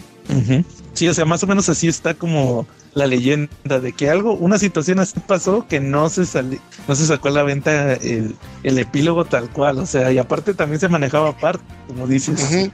Pues, Incluso la portada es, es, es uh, la pelea final. Está en primer plano Superman peleando con Shazam. Luego en segundo plano está este Wonder Woman contra Batman. Y luego ya se ven los demás personajes con el título Kingdom Come. Y ahí se ve el logotipo de DC, Editorial Vid y, y el logo de Elseworlds. ah, El- órale. Es la portada que usaron para el primer TPB, creo. Y dice, este, tiene una, un impreso en un cintillo rojo en la parte inferior derecha que dice ejemplar gratuito, prohibida su venta. Ah, va. Entonces, más o menos así está la leyenda de, del epílogo. Es correcto. Ya estás. Bueno, entonces ahora sí, pasando a Kingdom Come, la obra de Alex Ross y Mark Wade, que, que de hecho curiosamente si tú le preguntas a Mark Waid, él te va a decir que la obra es más de Alex Ross. O sea, él nada más entró para, para darle más contexto, ¿no? O sea, la historia. Que Kingdom Come siempre fue más, más historia de Alex Ross. O sea, él se le ocurrió todo. Él nada más, así como que para, como el- la clásica persona que ponen para que haga los diálogos, va. Los Todo diálogos. se lo va a decir Alex Ross. Porque sí, venía muy. Según la leyenda, complementame que, que creo que tú debes de saberlo un poquito mejor. Venía Alex Ross de Marvel, de haber hecho el Marvels, que también hicimos el episodio también. Y en DC le dijeron que si quería hacer un Marvels así de DC, y él dijo: No, quiero hacer una cosa diferente. Traigo una idea. Y empezó a platicar esta historia de más o menos como la de King Kong. Y le dijeron: Bueno, ándale, mira, aquí tenemos a Mark Wade, él te va a echar la mano. Y, y, pues ahí le estuve escribiendo los diálogos, ¿va? De, en teoría le escribió los diálogos, pero como quiera, si le, si le llevas el Kingdom Come, sí te lo firma. Pero en teoría es más historia de, de Alex Ross esta historia, este cómic. Incluso complementando lo que dices, el y lo que me- la Calaca mencionó, la secuela que se llama The Kingdom, dicen que en gran parte el fracaso fue de que los autores eh, no estaban de acuerdo con el argumento y Mark Wade y Alex Ross se separaron, o sea, no tanto que se pelearon, sino dijeron, bueno, pues hazla tú. Y Mark Wade fue el que le hizo y Alex Ross está por completo fuera del proyecto. Por eso Alex- no sirvió. Muy Mm. probablemente por eso no sirvió porque ya rompía un poco con lo que Alex Ross tenía en mente o que había planeado para Kingdom Come y de Kingdom es completamente la historia exclusivamente de Mark. Incluso eh, para efectos en su momento como del canon de Kingdom no es considerado una secuela, sino un Ellsworth de otro Ellsworth. Sí, que de hecho creo que es algo que se me había olvidado también decir, que Kingdom Come es el futuro oficial de DC. O sea, así debe terminar. Es como Sí. una historia eh, que es la historia definitiva del, del final. Es como este clásico, pues no sé, es como el Dark Knight Returns de DC, ¿no? O sea, pero ya de DC en general o algo así. Sí. O Sí, sea, incluso después le un- dieron su propia tierra, ¿no? La Tierra 22. Exacto, sí, o sea, ya, ya después se volvió una, una- un futuro alternativo, una tierra alternativa, pero mucha gente dice, es que este es el, el- el final de DC, si, si- si aquí acaba DC, sería el final perfecto. O sea, cómo terminan los personajes más bien, por, por- por lo que representó, o sea, la visión que puso Alex Ross de los personajes. Pero bueno, entonces, si quieren, vamos ahora sí a empezar con el número uno de Kingdom Come. Eh, eh, en sí, la historia nos presenta a, a un, es un reverendo, ¿no? Norman McKay. Que que está basado en el padre de, de Alex de Alex Ross. Ross. Sí, es igualito. o sea, entonces resulta que este reverendo McKay vive en el futuro de DC. O sea, es como un DC que te gusta, 20 años en el futuro. Ya dan a entender que ya todos los superhéroes clásicos ya están retirados o están viejos, ya sus hijos tomaron sus lugares, muy al estilo que después, pues obviamente está muy influenciado por Kingdom Come, muy al estilo de Jupiter's Legacy, ya está, está todo sobre, sobrepoblado de, de superhéroes que muchos de ellos no, no, no siguen las reglas, son superhéroes violentos, que ahí es más como una crítica a la época, ¿verdad? A los superhéroes violentos de los noventas. Entonces, eh, vive aquí el reverendo McKay, pues en esta sociedad que él dice, es que estos, ser- esta- estos seres no respetan la vida. Y él es muy amigo de, de Wesley Dodds, de Sandman, el de la Edad de Oro, que ya está, pues está, está en su lecho de muerte. Y, y el este Wesley Dodds le empieza a decir a McKay que le empieza a, citar pasajes de la Biblia, que ahí viene el apocalipsis. Y le dice, es que, es que tú no lo estás viendo como yo, porque supuestamente tiene visiones. Entonces lo que hace Sandman es que le pasa las visiones al reverendo, ¿verdad? Y un día, eh, después de presenciar una batalla de así de estos superhéroes violentos, él, él se entera, ah, porque luego pasa lo de, lo de Kansas, ¿verdad? Que había un superhéroe que se llamaba Magog, que va a tener mucha importancia en la historia, que él, este personaje Magog, eh, peleando, su equipo peleó contra Parásito, y como lo estaban, a pesar de que Parásito ya se había rendido, lo siguieron atacando. Este en un momento terminó matando al Capitán Atom, que terminó soltando radiación y destruyó Kansas. O sea, que ahí llenó de radiación a Kansas. Entonces, pues trajo una crisis económica a todo el mundo, ¿verdad? Porque es parte de la, de la, la parte agrícola de Estados Unidos. Entonces no podían sembrar, no había alimentos. Causó eh, así mucha conmoción. Murieron animales, murió gente. Y entonces este reverendo McKay eh, tiene mucha impotencia, de hecho lo, lo refleja en su, en su sermón, empieza a citar también al Apocalipsis y pues la gente se espanta porque pues así de que, ay, ¿qué onda con este? Y estando ahí en la iglesia se le aparece el espectro y le dice a, a, a grandes rasgos, le dice a McKay que necesita un, un, alma humana porque ahí viene el apocalipsis y que necesita esta alma para, para poder ejercer la justicia. Entonces se lo lleva así muy al estilo de un fantasma y empieza em, llevándolo a, a un granero y dice, oye, yo a ese granjero lo conozco. Y le dice que sí, sí, sí, antes era el, el campeón más grande del mundo y es, es Superman. Vemos con overall, con la barba, con su trencita de caballo, con su colita de caballo. Y en eso llega la Mujer Maravilla y le dice, oye, le dice, oye Clark. Y le dice, no me digas Clark. Y ya le empieza a decir Cal. Oye Cal, fíjate que, no ha salido de aquí, ¿verdad? Ya ahí se, que en realidad no estaba en un granero, estaba en la fortaleza de la soledad, nada más que lo tenía así como eh, camuflado como un granero. Y le dice que no te enteraste lo que ha pasado y ya este Superman se sale ahí de, de, este, de esta sala, activa las pantallas y empieza a ver pues todo lo que ocurrió, ¿verdad? En, en Kansas. Todo esto que pasó con Mago. Ahí es donde, donde nos presentan lo de lo que ocurrió con Mago. Y pues la Mujer Maravilla lo trata de convencer al decirle que, oye, es Kansas, ¿verdad? de donde tú naciste o donde tú creciste. Y aparte es Mago el que te hizo aquella cosa, ¿verdad? Que ahí todavía no sabemos qué fue lo que ocurrió. Entonces, este, pues la Mujer Maravilla no lo logra convencer. El Superman le dice que no, que la gente prefirió a Mago sobre él, que, que, es un problema, ¿verdad? Que nosotros ya no pertenecemos, yo por eso me retiré, tú también vete a tu isla, Diana, ya nosotros no queremos saber de esto. Y entonces este, el espectro se, eh, se lleva a McKay a, a, ver a los otros superhéroes, como por ejemplo que Flash. Eh, cuida toda ciudad central, está omnipresente en, a grandes rasgos, o sea, se mueve tan rápido que se está dando la vuelta a la ciudad todo el tiempo. Hawkman eh, ataca muy al estilo de Dark Knight Returns, como ecológico, ataca así a la gente que ataca los bosques y, y, Green Lantern, que es Alan Scott, tiene así como una ciudadela en el espacio. Y, también mencionan que otros superhéroes se, se, fueron, por ejemplo, hay unos que se fueron mejor al, al, al, futuro, como Supergirl, que para no estar batallando ahí con la gente de esa época. Y luego le, le dice McKay, oye, pero todos estos que me estás diciendo son así como dioses. Había uno que no tenía poderes, ¿qué pasó con Batman? Y pues Batman está en Ciudad Gótica, así con drones, tiene así como drones destruyendo la ciudad. Y al final le dice, oye, oye, ¿qué onda? Pues ya fue todo, o sea, nomás para eso me mostraste eso, ¿no? Dice, todavía no, va a pasar otras cosas. Y ya lo último que vemos es que eh, otra vez dejó a McKay en, medio de una batalla y de repente hay una fuerza que los para a todos, ¿verdad? Y es Superman, así de que llega desde el cielo Superman que ya derrotó a todos estos superhéroes que estaban causando daño de, en un puente, de hecho iban a matar a una gente que estaba así como en una especie de, de ferry, ¿cómo les llaman? Una especie de... De, de, estos que se mueven por cable, ¿no? Así. Como el cable no, de, la, de, la, Ciudad de México. Algo así.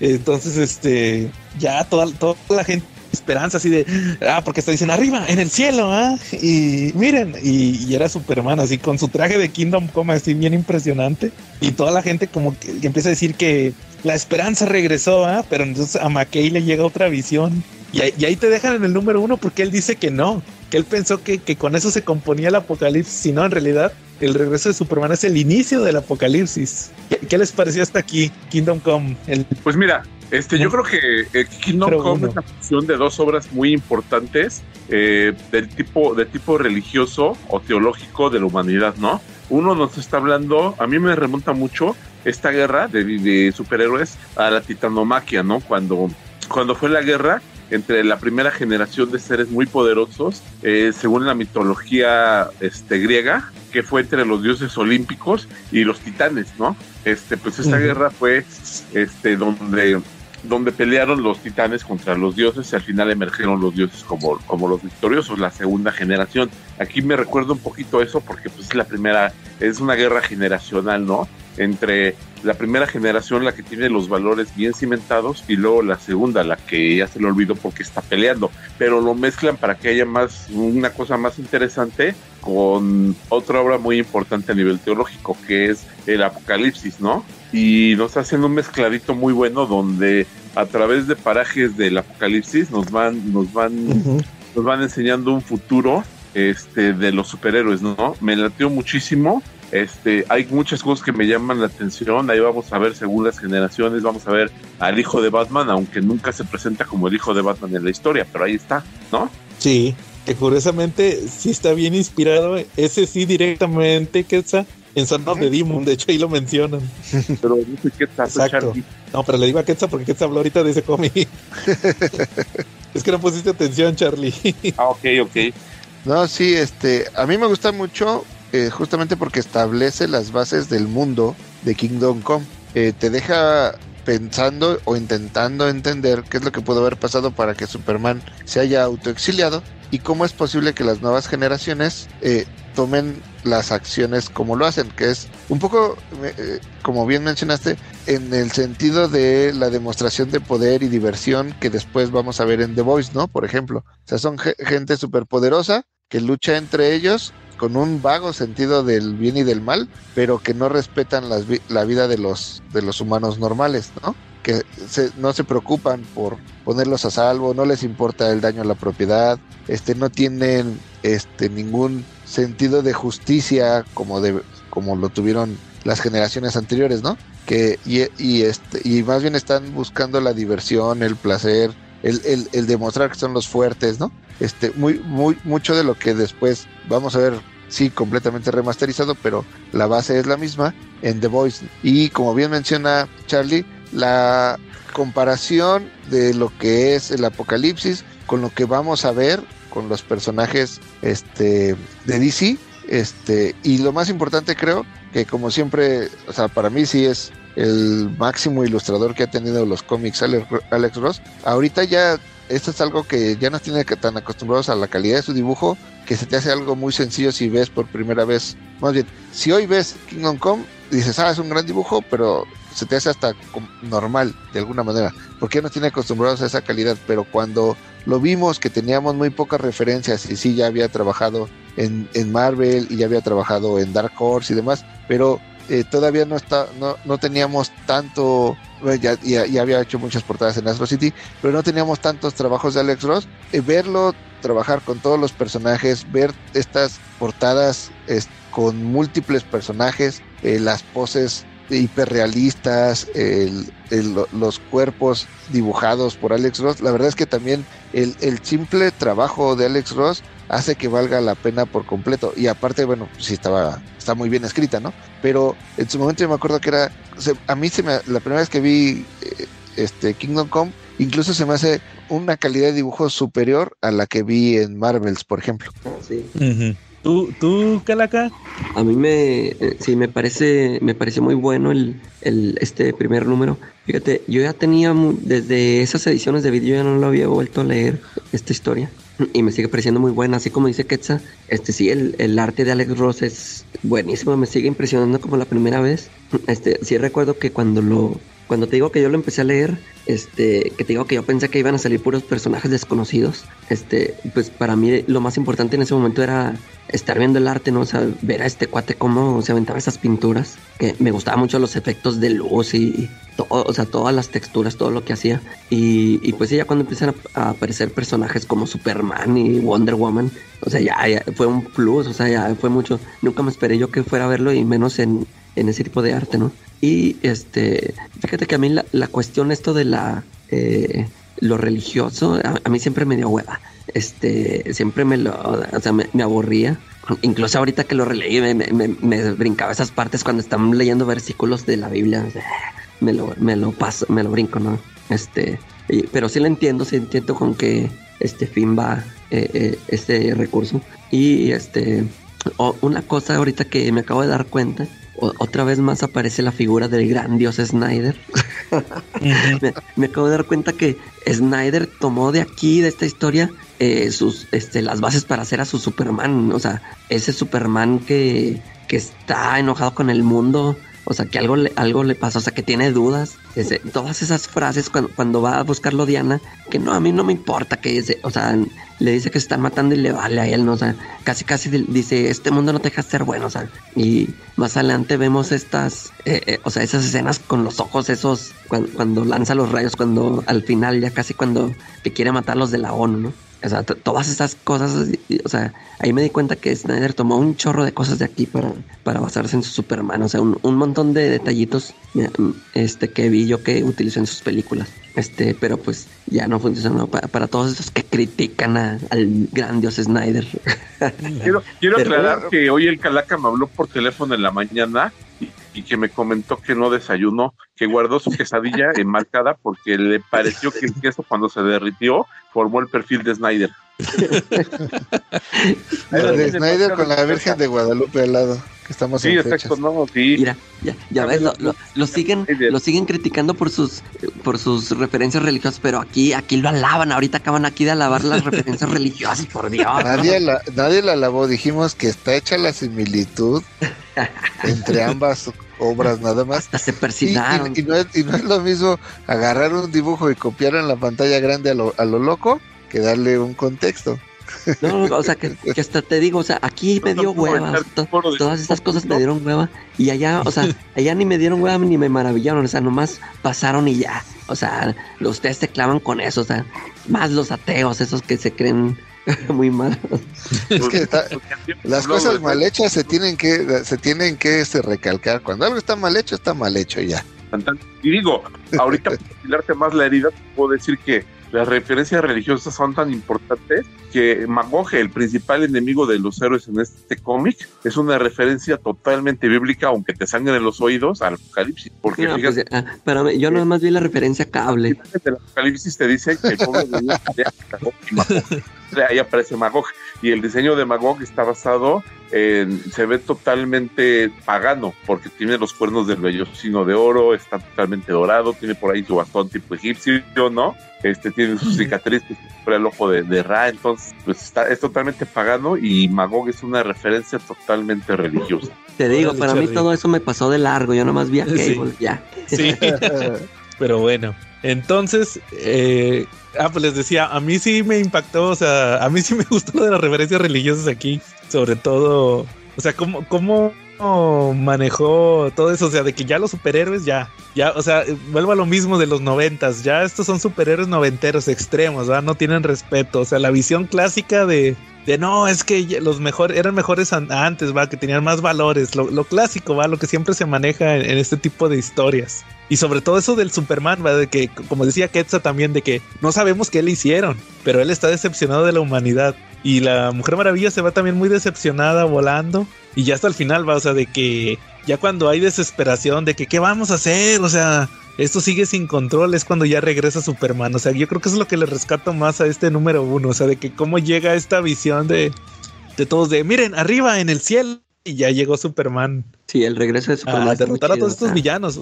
Bueno, a todos estos héroes, ¿ah? Ajá. O sea, todos estos esperanza. superhéroes que son villanos. Muy bien. Entonces, bueno, pasando al número 2, que aquí ya es más, más obvio, que vemos que sigue McKay discutiendo con el espectro y vemos que hay otra pelea de superhéroes, ¿va? que ahora es uno que se llama Americomando, ¿va? que, que es una bandera así con, con un águila así todo extremo y soldados y todo eso. Y entonces llega ahora sí la Liga de la Justicia, que es Superman, la Mujer Maravilla, Hawkman, Power Girl, Flash, Linterna Verde y el Rayo. Y, ah, y también está este, este Red Robin, que ese es Dick Grayson. Que ese diseño se me hace muy chido. Que es como que más natural el Robin volviéndose Batman. sí. Total que hasta hacen una declaración ahí de que nada más, de hecho lo- aquí lo menciona, tal vez muchos de ustedes nos recuerden, desaparecimos durante un tiempo, fue nuestro error. Durante nuestra ausencia, una nueva estirpe de metahumanos surgió, una vasta falange de autodeterminados héroes, eh, reticentes a preservar la vida o defender al indefenso.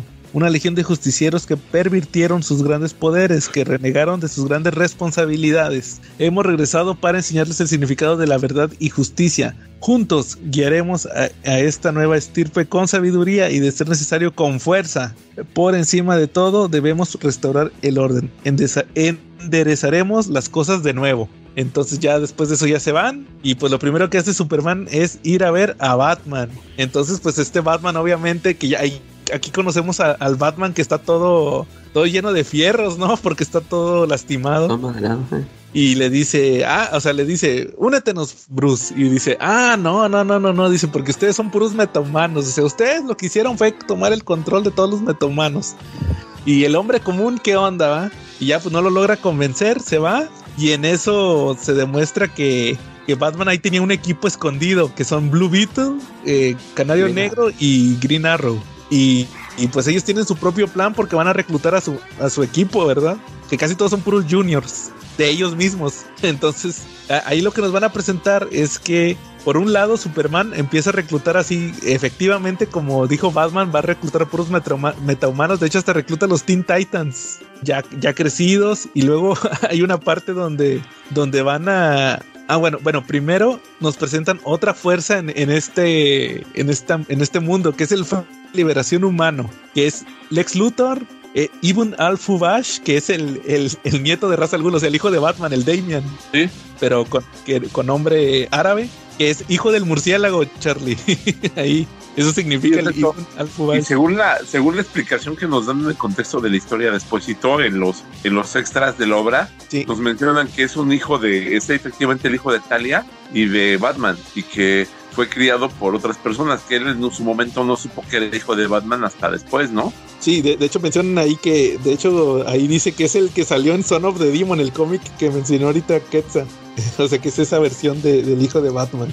Y, pues hay otros personajes como por ejemplo Selina Kyle y, el Riddler, que son esposos. Ahí están en el consejo de, del ex Luthor. También que, quién el, Rey Cobra y quién el, este de la banda de la escalera real, el King. Son todos los que están ahí. Ah, Banda Savage también, sí es cierto. Y, y el achichincle número uno del ex Luthor, pues ¿quién era? Billy Batson. Era Billy Batson crecido. Entonces, de hecho, hasta le dice, le dicen, oye, ¿y ese quién es? Y le dice el, el, el espectro. Dice el espectro, el capitán del relámpago y el trueno.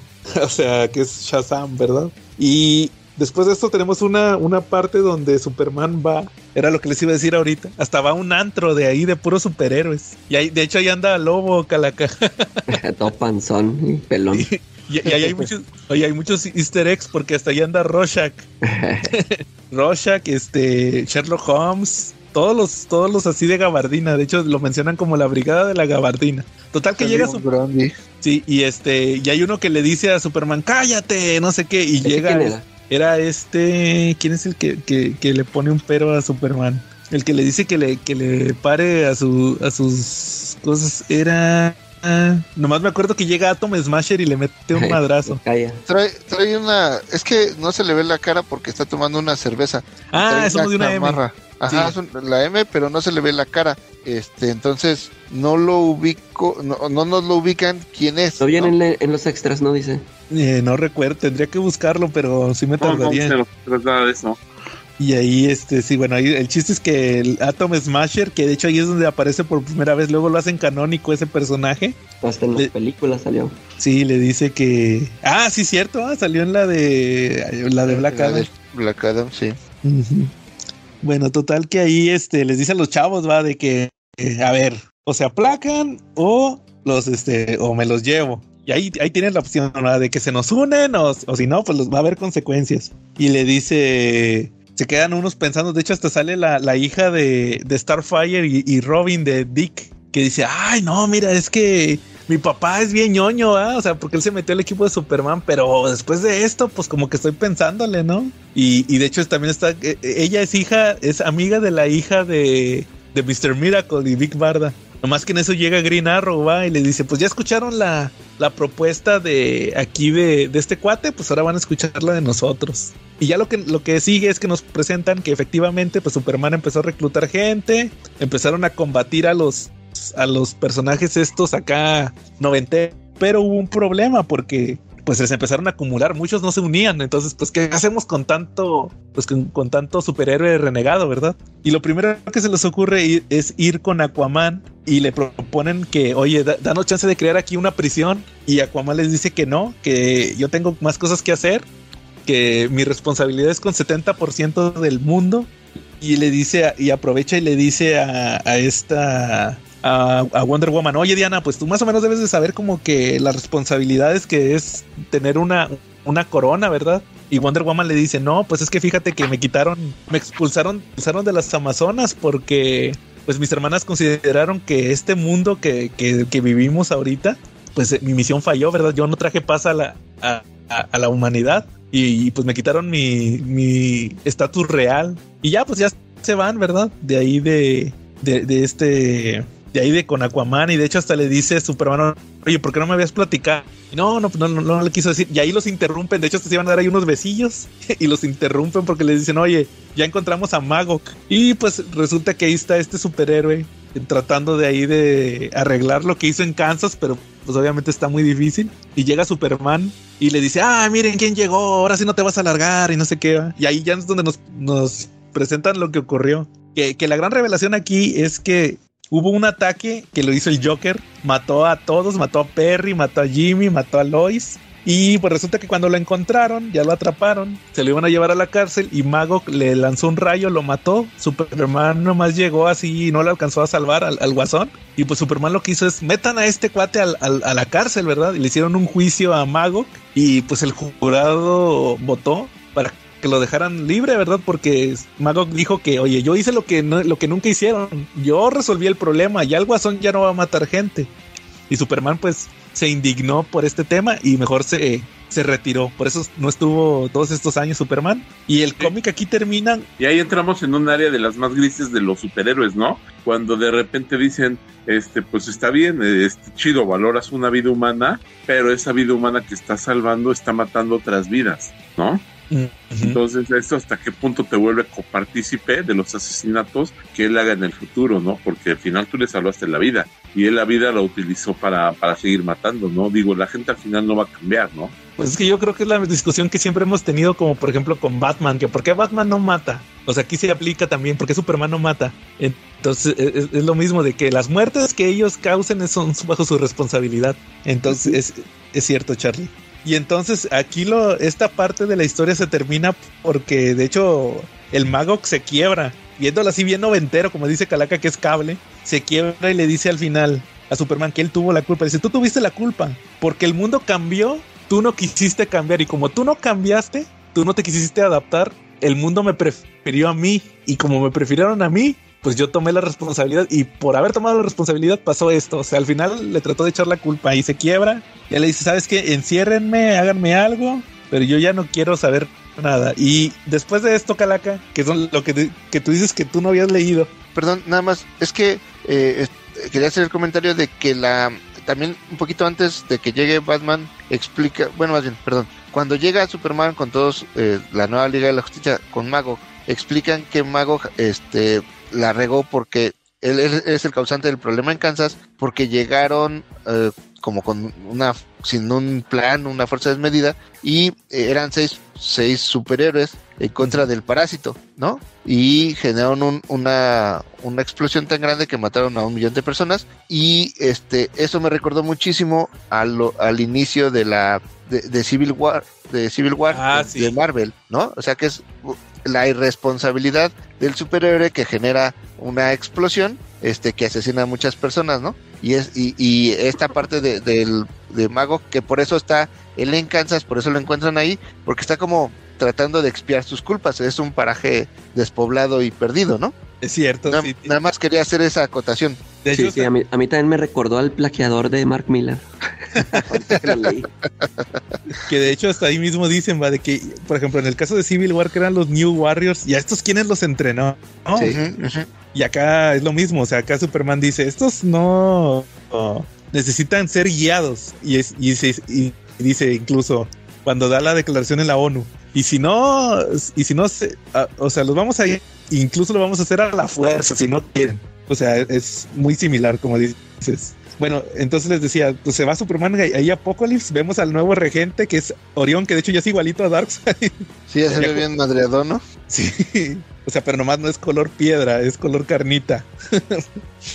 y hasta le dice Superman, oye, me sorprende que, te, que eres igualito a tu papá. Y de hecho, más o menos Orión le explica que quiso, que sí liberó Apocalypse, pero que dice que la gente de Apocalypse, estos que vivían como esclavos, ya no cambiaron. Ellos nada más vieron que se fue darse y ahora, sí, ándale, que ahora Orión es el nuevo regente. Los de que no sirvió de nada. Y le dice, pues Superman le dice que, oye, pues sabes qué, ocupo que me eches la mano porque que necesito hacer una prisión. Y le dice, pues mira, yo no te puedo ayudar, pero conozco a alguien que sí, y es Mr. Miracle y Big Barda. Y usan una maquinita, usan sus tubos Boom, va, y sus Mother Box para hacer una prisión, que es el Gulag. Y, y empiezan a construirla, y este número 2 termina cuando vemos que al Frente de Liberación Humana se le unió Batman. Llega ahí Batman con Blue Beetle, con, con este Canario Negro y con Green Arrow. Así de que hasta le dicen, oye, mira que nos vamos a unir y todo, y va- van a, vas a ver que van a pasar cosas así bien, bien importantes entre Batman y Lex Luthor. Que de hecho se me, se me había olvidado mencionarles que... Dato de vital importancia, ¿no? Que antes Superman había invitado a Batman a unirse a sus, a sus tropas y Batman le invitó unas suavicremas, ¿no? Le dijo que en él. Y Sí, cuando fue Batman, resulta que este, cuando se fue Superman de la Baticueva, eh, resulta que ahí estaban Oliver Queen, estaba por ahí Blue Beetle, porque ya tenía Batman un grupo de superhéroes trabajando con él. es cierto, Charlie. Y, Y- y también ah- otro punto importante. Ajá. Ah, no, Adelante, adelante. Ah, bueno. Ah, no, lo que iba a decir es que este, en, eh, más adelante en, en los apéndices mencionan que en gran parte la alianza se pudo dar por el- la intermediación El hijo, del hijo ¿no? de Batman, ajá, que jugó la, la, la carta del, del de papá, como que me debes algo, y, y él fue el que hace la posible la unión. Y Es- yo, yo la neta sí. sí. me la creí cuando leí ese momento. Yo, yo sí pensé que, Sí. sí, o sea, yo no, yo no, yo nunca me imaginé que era un, que, que era todo un plan de Batman nomás para estar ahí cerca de Luthor para ver qué tramaba. Porque, este, cuando Superman va a buscarlo, el Batman sí se porta así bien cortante y le dice un chorro de cosas. Este, por la forma en que se portó Batman, yo sí pensé que, dije, no, este cuate sí, este, está en contra de Superman y también como acababa yo de leer el Dark Knight, dije, pues estos, o sea, como que estos nunca se van a llevar bien. Y sí, la neta, yo sí pensé que iba en serio lo de Batman acá. Sí. Oye, de hecho, aquí viendo los diálogos de la, la última página, sí dice que dice el ex Luthor. Feliciten a nuestro amigo Fubash por negociar la única unión que aún podría poner al mundo a salvo para la humanidad. Amigos, les presento a nuestro más nuevo aliado en la guerra contra los dioses, Batman. O sea, no, Sí. no fue tanto de anotación, sí fue bien obvio que fue este cuate. Y de hecho, después Batman se la regresa porque luego dice que, la, bueno, al final dice, "¿Y ¿sabes qué? Como que la hija de Dick, como que es buena influencia para este cuate. Entonces, bueno, eh, eh, y así terminó el 2. El, el Gran 2 cliffhanger. de Kingdom Come. Sí, ¿qué les pareció hasta aquí esto de la, los bandos? Se, se hicieron los bandos. Pues justamente esta parte interesante, este, a, a mí me gustó mucho la revelación de lo de Magog, eh, de lo que había pasado con Superman antes y de lo que hizo. Magog para auto- también él tomar la salida de autoexiliarse, ¿no? Después del problema. Este, y cómo al final no hay un enfrentamiento entre Superman y él, sino más bien es ideológico el asunto, ¿no? Como que Magog efectivamente, y bien lo mencionaste, se quiebra, se quiebra emocionalmente porque eh, él sentía la responsabilidad del mundo su- superheroico este, sobre sus hombros, ¿no? Él mismo se asumía como el líder de, los, de, de la nueva generación de héroes, ¿no? Y aunque por lo que entendemos aquí, él mismo entendía que aun- él, él era el, el superhéroe que necesitaba el mundo en ese momento, aunque no fuera lo mejor. Y, y aunque dices que no hubo enfrentamiento, este, podemos ver cómo, cómo pudo haber acabado porque este, el mago sí le suelta el rayote, que se Ah, supone bueno, que sí. era bien poderoso y no le hace nada al Superman, ¿no? Y ya, y ya ves que todo este tiempo siempre, como que todo el mundo pensaba que Superman le tenía miedo y que no sé qué. Sí, Sí. más bien era el, el- el que eh, Batman no qui- digo, Superman ya no quiso, ¿no? Pelear Sí. en su momento. Sí, que se fue, man. Que es algo que vuelve Ujú. a mencionar cuando está platicando con Wonder Woman, ¿no? De que, que es mejor ceder, o sea, no, este, no ceder ahí a la, a la violencia. Sí. Y ella le dice que. No, de hecho, eso ahorita lo vamos a ver, que le dice que no, que somos guerreros. Dice, tenemos que estar Sí. preparados. Lo que siempre dice Wonder Woman.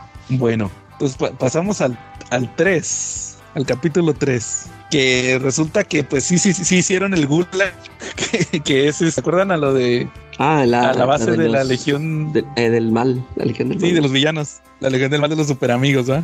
Que es la cara de Darth Vader. Y pues es una prisión. Ahí tienen metidos a todos los, a los superhéroes, bueno, a los superhéroes malos, ¿va? Los noventeros. La, los. Perdón, de hecho, de hecho ese cuartel de los ese cuartel es una referencia clara a la caricatura de los superamigos. Ustedes son muy jóvenes para recordarlo, pero Ketsa y yo, que somos más de otra sí, yo también lo di. sí, Yo también, Carly. Tú eres como de esos chamacos de, de tenis apestosos que se maravillan con el todavía. Ah, eh, eh, es que eres un chamaco precoz, Calaca. Pero ese es la, ese es, ese es- está basado en, tenemos por ejemplo la ONU y, el- y ese cuartel están, están Ah, basados sí. En diseños de la caricatura de los super amigos, precisamente en el Salón de la Justicia Eh, y en el cuartel del ex Luthor, ¿no? En la Liga de, en la Liga de la Justicia. El reto de los super amigos, que es una caricatura de los ochentas. ¿De acuerdo, Quetzal? Sí. ¿De acuerdo? Ok, bueno, pues ya se acabó ese tip de trivia. Sigue. Ah. Y el que dirige ahí el gulag es es- este, porque dice, a las dos semanas esta cosa se llenó, pero no podían escapar porque lo dirigía Scott Free, ¿no? Sí, Scott Free y Big Barda. Y Big Era Barda. como la carcelera, más bien. Y también estaba otro que era Capitán Comet. Sí, que tengo entendido que es de los primeros superhéroes de la Edad de Plata. efectivamente es, de la- es un, es un superhéroe que debutó casi al mismo tiempo que el detective marciano, ¿no? Más o menos, ahí lo mencionan. Ajá. Yo, yo no lo conocía, yo ahí lo conocí. Ya después yo lo vi en otros que era Adam cómics. Strange. No, de hecho sale la hija. La, la, ay, ya iba a soltar un spoiler. La que sale en Strange Adventures, el de Tom King, la, la niña. Ahí sale que es la, es la nueva Adam Strange, ella. Sale al final en el. En donde sale la descripción de todos los personajes, ahí aparece. Entonces, este, bueno, el chiste es que sí se llenó la prisión. Y luego. y, sale- y hay esa- hologramas de Superman así de. Exacto. Ajá. No, no, no, ¿Decías, adelante, adelante. Es que iba a decir eso, que, que adentro de la, de la prisión estaba su- los hologramas de Superman tratando de educar a los, a los malos, ¿no? Lo- lógico que no lo iba a lograr, ¿no? Sí, oye, y hay, y hay un superhéroe, también hay que decirlo, muy desgraciado, uno que se llama 666, que se ve todo sadomasoquista y, Eh. ahí... Si saben quién es él, No. es el Brian Azarello. en aquel entonces. ¿Lo basaron? Dice el Alex, sí, dice Alex Ross que, que era su cuate de aquel entonces y que lo dibujó en Kingdom Come. Ah, Y la, ya, la, ya, la paya- y hay otra que es una payasita, Ajá. La no hija me del Joker. cómo se llama ahorita. No sé si sea la hija del Joker, pero e- ella es esta, es Jill Thompson, la esposa de, de, de este Brian Azarello. No me acuerdo si, si así se llama la hija. Ah, sí, es la hija del guasón. Sí, es ella. Entonces ellos son el, el Brian Azarello y Jill Thompson. Ahí salen en Kingdom Come. Eh, sí, siempre Entonces, pues, pues, exacto. Pues resulta que sí, Calaca. Entonces, pues ya los están ahí metiendo a todos en el gulag. Y entonces, pues, por otro lado, Batman sigue investigando. Por, o sea, ahí en realidad ya te explican que se unió Alex Luthor para investigarlo, ¿verdad? De hecho, anda creando drones, otros drones de Batman y todo. Y ya cuando lo presenta con, con este frente humano, ahí ya sale otra vez el, el achichincle del ex Luthor, que es Billy Batson. Y ahí aprovecha Batman para decirle al detective marciano que, oye, escanealo, ¿no? Chécalo porque quiero comprobar algo. Pero dicen que el, el Martian Manhunter está todo esquizofrénico porque supuestamente la humanidad lo corrompió. O sea, todo esto que pasó con la gente lo, lo afectó en sus habilidades telepáticas. Y- y me llama la atención de cómo pasan todos los, pasa eh, eh, Billy Batson al lado de todos los superhéroes y todos se espantan. Todos le Todos le tienen tienen miedo. Porque Sí, piensan que es, Shazam. muy, es muy poderoso, ¿no? Sí, pero todos piensan que es Shazam, nomás que se quitó el traje. Pero no, es Sí. Billy Batson. Y, Y, y, y vi- y vemos cómo lo está controlando. Unos paneles anteriores, en unas páginas anteriores, vemos cómo lo está controlando Lex Luthor, ¿no? Sí, de hecho, con el. Mr. Mind. Sí. Sí, de hecho, hay gente que le gusta echarle gusanitos al mezcal para que agarre el sabor, ¿no? El para más sabor y más placer, le, echore- le echa gusanos en la oreja al Shazam, ¿no? Al Billy para tenerlo controlado. Y ese gusano es uno de los enemigos clásicos de Marvel, ¿no? Sí. Y, y también, eh, no sé si eh, a lo mejor no te escuché, pero te- eh, algo que me parece muy importante, aunque irrelevante para la trama, pero importante para el contexto, es este el, el concilio que llevan los entes superpoderosos, ¿no? Este, para Ah, eso decidir si van a intervenir, ajá, para intervenir en la Tierra, y este, y deciden que no, que es porque está el mago de Shazam, este, que, que intenta convencerlos a todos, está el High Father, está el, el, el, el ¿cómo se llama? El, el, el de los linterna verde, el, Es este Gantlet, el Phantom Stranger y otro que no acuerdo cuál es el otro. Siempre son cinco. son cinco, ajá, y entonces, este, eh, eh, y los intenta convencer de que intervengan y al final terminan en que no, o sea, no vale la pena, ¿no? Que la humanidad tiene que seguir su propio rumbo, ¿no? Oye, oye, esos personajes siempre hacen lo mismo y siempre se los madrean. Ajá, sí, En, en New Frontier tampoco quisieron intervenir, que ahí eran otra alineación, estaba Satana, era no, no estaba estaba Billy. Era Billy, Satana, Phantom Stranger, no me acuerdo quién, quién- había, High Father y otro. Y luego en, en, en- ¿cómo se llama? En, en, en esto de Infini- Infinity Frontier, ¿o cómo se llamaba? Lo que fue antes de,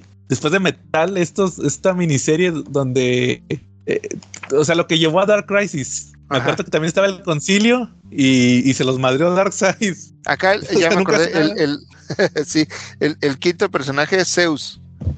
Sí, y ahí era Era. Me acuerdo que era Era porque era la de la de Brian Azarelo. La Ujú. era de Brian Azarelo de, de Wonder Woman. Sí. Siempre se los madrean a ellos. No, no, no se, no se eh, ponen de acuerdo y terminan madreados siempre. Pero sí, ahí, ahí aparecen. Que, o sea, es cierto. Estos personajes que. De hecho, Shazam decía que intervinieran para salvar a Billy. Ajá. por lo que siendo Lex Luthor. Pero bueno, entonces resulta que pues siguen los personajes con, con sus bandos y cuando está Superman ahí en, en, en porque, ah, porque están en el castillo de, de Alan Scott, termina a, a, a McKay le hace interferencia a la Speed Force, La- o sea, a Flash, Ajá. Flash lo atrae y, y se termina apareciendo McKay ya físicamente, ya no como fantasma, ahí en la, en la base y de hecho hasta Supergirl lo agarra. ¿Quién eres? Responde, ¿qué quieres acá? ¿Qué estás haciendo? Y ya Superman lo, lo agarra. ¿Quién es usted? Y ya le, y le empieza a decir sus cosas apocalípticas. No, que me llamo Norman McKay y que hay una catástrofe y los ejércitos descenderán y todo eso. Y, y agarra que como que, ¿qué onda con este loquito? ah? Nada más que en eso se los interrumpen porque les avisan que el Gulag, que ya hay una, que ya pasaron ahí una catástrofe con el Gulag, que ya mataron al Capitán Cometa y pues tienen que intervenir y Wonder Woman le, le, le rechaza una orden a Superman, o sea, le dice que nos tenemos que meter y vamos a pelear y no sé qué. O, o no, no es, no es lo que pasa ahí. Bueno, No, ahí estoy es-. No, ahí Ah, es, sí. este, El motín. avisan eh, del motín y entonces Superman le dice, bueno, hay que ir, este, pero hay que hacerlo de forma pacífica, ¿no? Y Wonder Woman lo interrumpe le- y empieza a dar órdenes y les dice, pues hay que, este, hacer lo que tengan que hacer, este, y, y empieza a mandar a todos, Flash, linterna verde, al Gulag y este recuperen el control y, y empieza a dar órdenes y cuando se quedan ellos dos solos, este Superman le reclama y le dice, oye, Sí. ¿por qué pasaste por encima de la autoridad? Y le dice ella, no, pues es que te vi ahí, ahora sí que todo pendejado y yo reaccioné y empecé a dar instrucciones porque es lo que se espera, ¿no? Tenemos que hacer algo, ¿no? Sí, claro. Es cierto, sí, no sabes.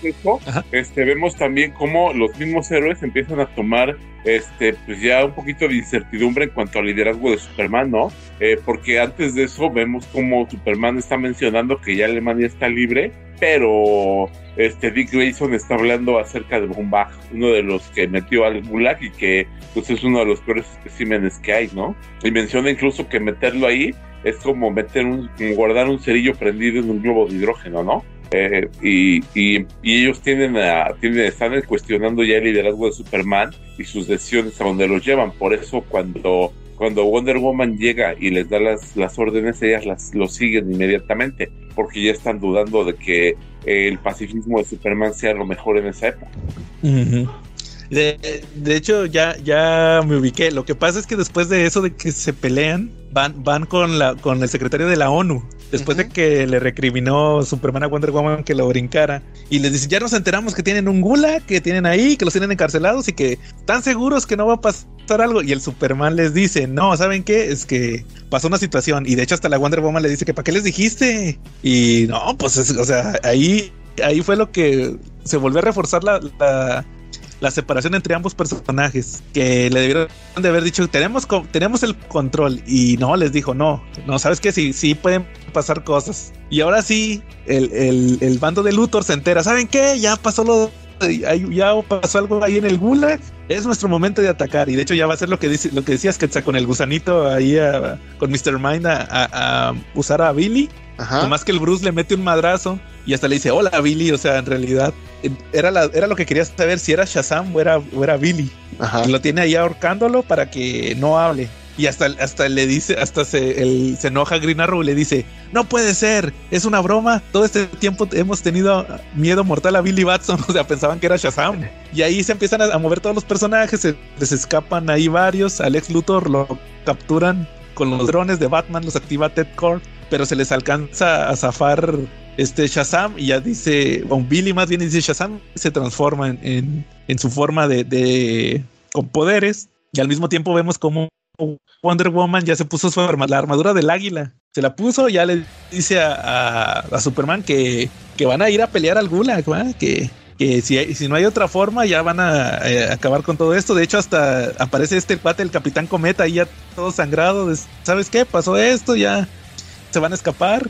Y ahí le da un besillo eh, Wonder Woman a Superman como tipo de despedida, ¿va? porque para muchos dicen que ya es la batalla final y ya se, se, se van. Y Superman se va con Batman, le dice que le ayude, le dice que en él, que ya el Gulag, que dice, o sea, no, el Gulag ya, esto ya llegó a un punto crítico, ya tienes que tomar una decisión y ya pues se va al Superman, ¿no? Y Superman se va a ir al Gulag a, pelear y nada, que se le aparece el Shazam, ahí, ahí se acaba el, el número, que, lo detiene, de hecho hasta dice, con el impacto de un solo relámpago el, el Armageddon ha llegado. Y ahí se terminó el 3, ¿qué les pareció? Obra maestra. O, sea, otro gran cliffhanger. Puros cliffhangers aquí chidos. Sí, fíjate, ahí sí me, este, de ese número es donde está esa conversación que tiene Superman con Diana cuando están en este, con los asteroides. Se Mm. me hace muy chida esa plática que tienen ellos y también los, los diálogos que se dan entre él, de- entre Superman y Batman cuando va a pedirle ayuda otra vez, también se me hacen muy chidos. O sea, todo lo que le dice a Batman. Y, o sea, todo lo, todo lo que se empieza a revelar del plan de Luthor de ya que suelta a, a Shazam. O sea, todo el número, o sea, to- ya eh, llega, llega al clímax, ¿no? O sea, ya todo se va contando y está muy bueno ese número, el- ya con el final ese de la aparición de Shazam, que por fin se van a enfrentar. Está muy chido ese, ese último splash page ¿eh? con Superman tirado enfrente de del Capitán Marvel. Sí, sí, que ni siquiera lo habíamos visto a, a Shazam Sí. en toda la obra. La primera vez que lo vemos. Pero bueno, entonces ahora sí pasando al 4, o, o no sé si tengan algo más que agregar del 3. No, eh, aunque creo que eh, Luthor es una sombra de- de- del personaje que conocemos, este, en el sentido que es eh, uno traicionado muy fácil, engañado muy fácil y vencido muy fácil. Este, creo que es el, un- el único pero que le pudiera poner a este número. Sí, o sea, o Batman los tenía muy controlados también, podría decirse. O sea, Sí, el a plan mí, de a mí- Batman a mí no se me hace que, que, es, que lo engañaron muy fácil. O sea, pues fue engañado por Batman. Tuvo que ser engañado por el mejor. O sea, este. Aquí sí nos lo muestran como un gordo pelón y todo, pero. O sea, pues está con su. O sea, tenía su plan, ¿no? O sea, ahí, ahí según él quería hacer cosas bien, pero pues sigue- seguía con su plan de dominar el mundo. Sí, no, o sea, como que... eh, sí, yo creo que, que sí, o sea, el mejor, o sea, Batman, al final Batman lo tenía muy azorrillado. Pero bueno, entonces, ahora sí, como ven, si ya vemos el final, que creo que aquí lo voy a resumir un poquito más rápido porque son puras eh, escenas así Pelea. de acción muy chidas. final solamente, digo, Sí, no solamente de verla como menos, pero es algo que tienen que ver. No podemos ser tan descriptivos ahí. Aquí más bien tenemos que resumir rápido qué es lo que pasó, porque es un capítulo que si ustedes no lo leen y no, no ven los dibujos, no lo van a disfrutar tanto. Ajá, es cierto, Charlie. Bueno, el chiste es que se arma la batalla final, Superman contra Shazam y todos ahí, todos los metahumanos contra los del Gulag. Luego llega Batman con sus metahumanos también, con sus superhéroes y luego él se agarra contra Wonder Woman. Sí, porque Pero el chiste es que la era ya como se enteró. detener, ¿no? Evitar las muertes, la de Batman. Sí, y Wonder Woman va a matar. Sí, De pues hecho, ya- hasta tienen un diálogo de eso. Sí, porque de hecho ya- sí mata a alguien, ¿no? Mata al, al cuate este, el Van. A Lazarello. Bombaco, no sé qué. Este, y por eso ya Ah, le no, empecé a decir cosas Batman. Sí, total que la ONU se entera ¿va? y deciden mandar unos aviones con, con misiles nucleares. Mandan a los, a los Black Hawks, de hecho. Sí, de hecho, Los- y los Blackhawks también salieron en, en la Liga de la Justicia, ¿no? Ilimitada, ¿no? Tengo entendido. Sí, es Y cierto, eran, Charlie. eran unos, eran unos miembros de élite del, del ejército que incluso podían ponerse con sus aviones al tú por tú con los superhéroes, ¿no? Digo, como dato ahí relevante, ¿no? Pues, pues total que sí mandan los ahí los aviones. Ahí Wonder Woman alcanza a, Batman y Wonder Woman alcanzan a parar unos drones. Bueno, ya no, sé si eran drones o aviones, pero falta uno. Entonces Superman se da cuenta de que, ah, porque Billy le aventó puros así relámpagos de Shazam. Hay una parte donde lo, lo logra agarrar, de taparle la boca. Y ya se da cuenta Superman de, ¿sabes qué? Ahí viene el... Hasta le dice el, el, el espectro a McKay. Es este momento, aquí se decide el, futuro de la humanidad. Y ya le dice que, ¿sabes qué? Eh, Billy, tú, eh, sobre todos los superhéroes, tú eres el, el, el que tiene, pues, mayor, eh, ¿qué, podría ser? Así como que, o sea, la, dualidad, porque tú eres humano y eres superhéroe, o sea, tú puedes elegir. Entonces, este, casi casi le dice, pues ahí te quedas, va, yo voy a ir a rescatar esto. Y el Superman va a salvarla, eh, él va a eliminar el misil, pero Shazam lo quita, ¿va? él se sacrifica, usa su relámpago para destruir la bomba, pero como quiera estuvo muy cerca, o sea, trajo consecuencias. Se mueren todos, de hecho ahí quedan todas las calaquillas de todos los Ah, pero, pero, pero, eh, ve- ves que tuvimos a Norman Mac- McKay todo el camino, ¿no? Como Sí. vi- vi- viendo toda la, todas las, las escenas y la trama. Y ah, justo antes de que caiga la bomba, el espectro le dice, tú tienes que tomar la decisión, ¿quién va a morir? ¿Los superhumanos o los humanos? ¿Quién tiene la culpa o quién merece vivir, no? Sí, Y este, que eh, en teoría para eso lo hizo, lo guió todo el camino para que él tomara la decisión en este momento, sí. ¿no? Así es, que eso, que eso lo vamos a ver ahor- ahorita un poquito más adelante. O, o eso es lo que yo interpreto. O sea, total que si que se mueren todos, el Superman se queda ahí muy al estilo, como decías, Calaca, de cuando explota la bomba allá en, Ah, en el como Senado. esta ¿dónde magnífica obra de arte? De, de Zack. Snyder. Sí. A ver, Charlie, quéjate de esto. A- De ese remedo, de, de ese remedo. Total que se salvaron. más, ahorita No, la a voy a, palabras necias, la voy a ver por milésima vez. Oye, total que se salvaron, se salvaron muchos. Bueno, no tantos. Se salvaron los que estaban al lado de Green Lantern. Ah, pero eh, Superman que intenta destruir la bomba y Shazam es el que lo, lo regresa, ¿no? Y Sí. él es el que decide sacrificarse este, deteniendo la, la bomba, Pero- ¿no? Oye, pero entonces, a ver, espérate, yo tengo aquí una duda. Entonces, si Superman sobrevivía a la bomba, ¿no hubiera sido lo mismo que él la hubiera destruido? Ah, o sea- es que la bomba la destruye ar- en el- arriba, en el cielo, y, Sí. o sea, antes de que caiga. Por eso, por eso, este, ajá, no, no le pega directo y por eso muchos pueden sobrevivir. O sea, sí, en teoría Ah, bueno. sí sirvió el, el sacrificio de Shazam. Es Ah, como bueno. cuando se refieren a, a una bomba que es sucia, ¿no? Es sucia cuando, cuando entres en contacto. con- Generalmente una bomba atómica, este, las primeras las detonaron y detonaron técnicamente en el aire, ¿no? Antes de entrar en tierra y fueron devastadoras, pero no, no, no crearon un efecto de bomba sucia. Este, ahorita pues se habla de ese término que es cuando una bomba nuclear detona a nivel suelo y crea otro tipo de contaminación, ¿no? Y otro tipo de explosión. La denominan sucia, tengo entendido, ¿no? No, te he domino visto el tema, pero te creo. todavía. Vamos a decir que sí, Ok. por esta ocasión.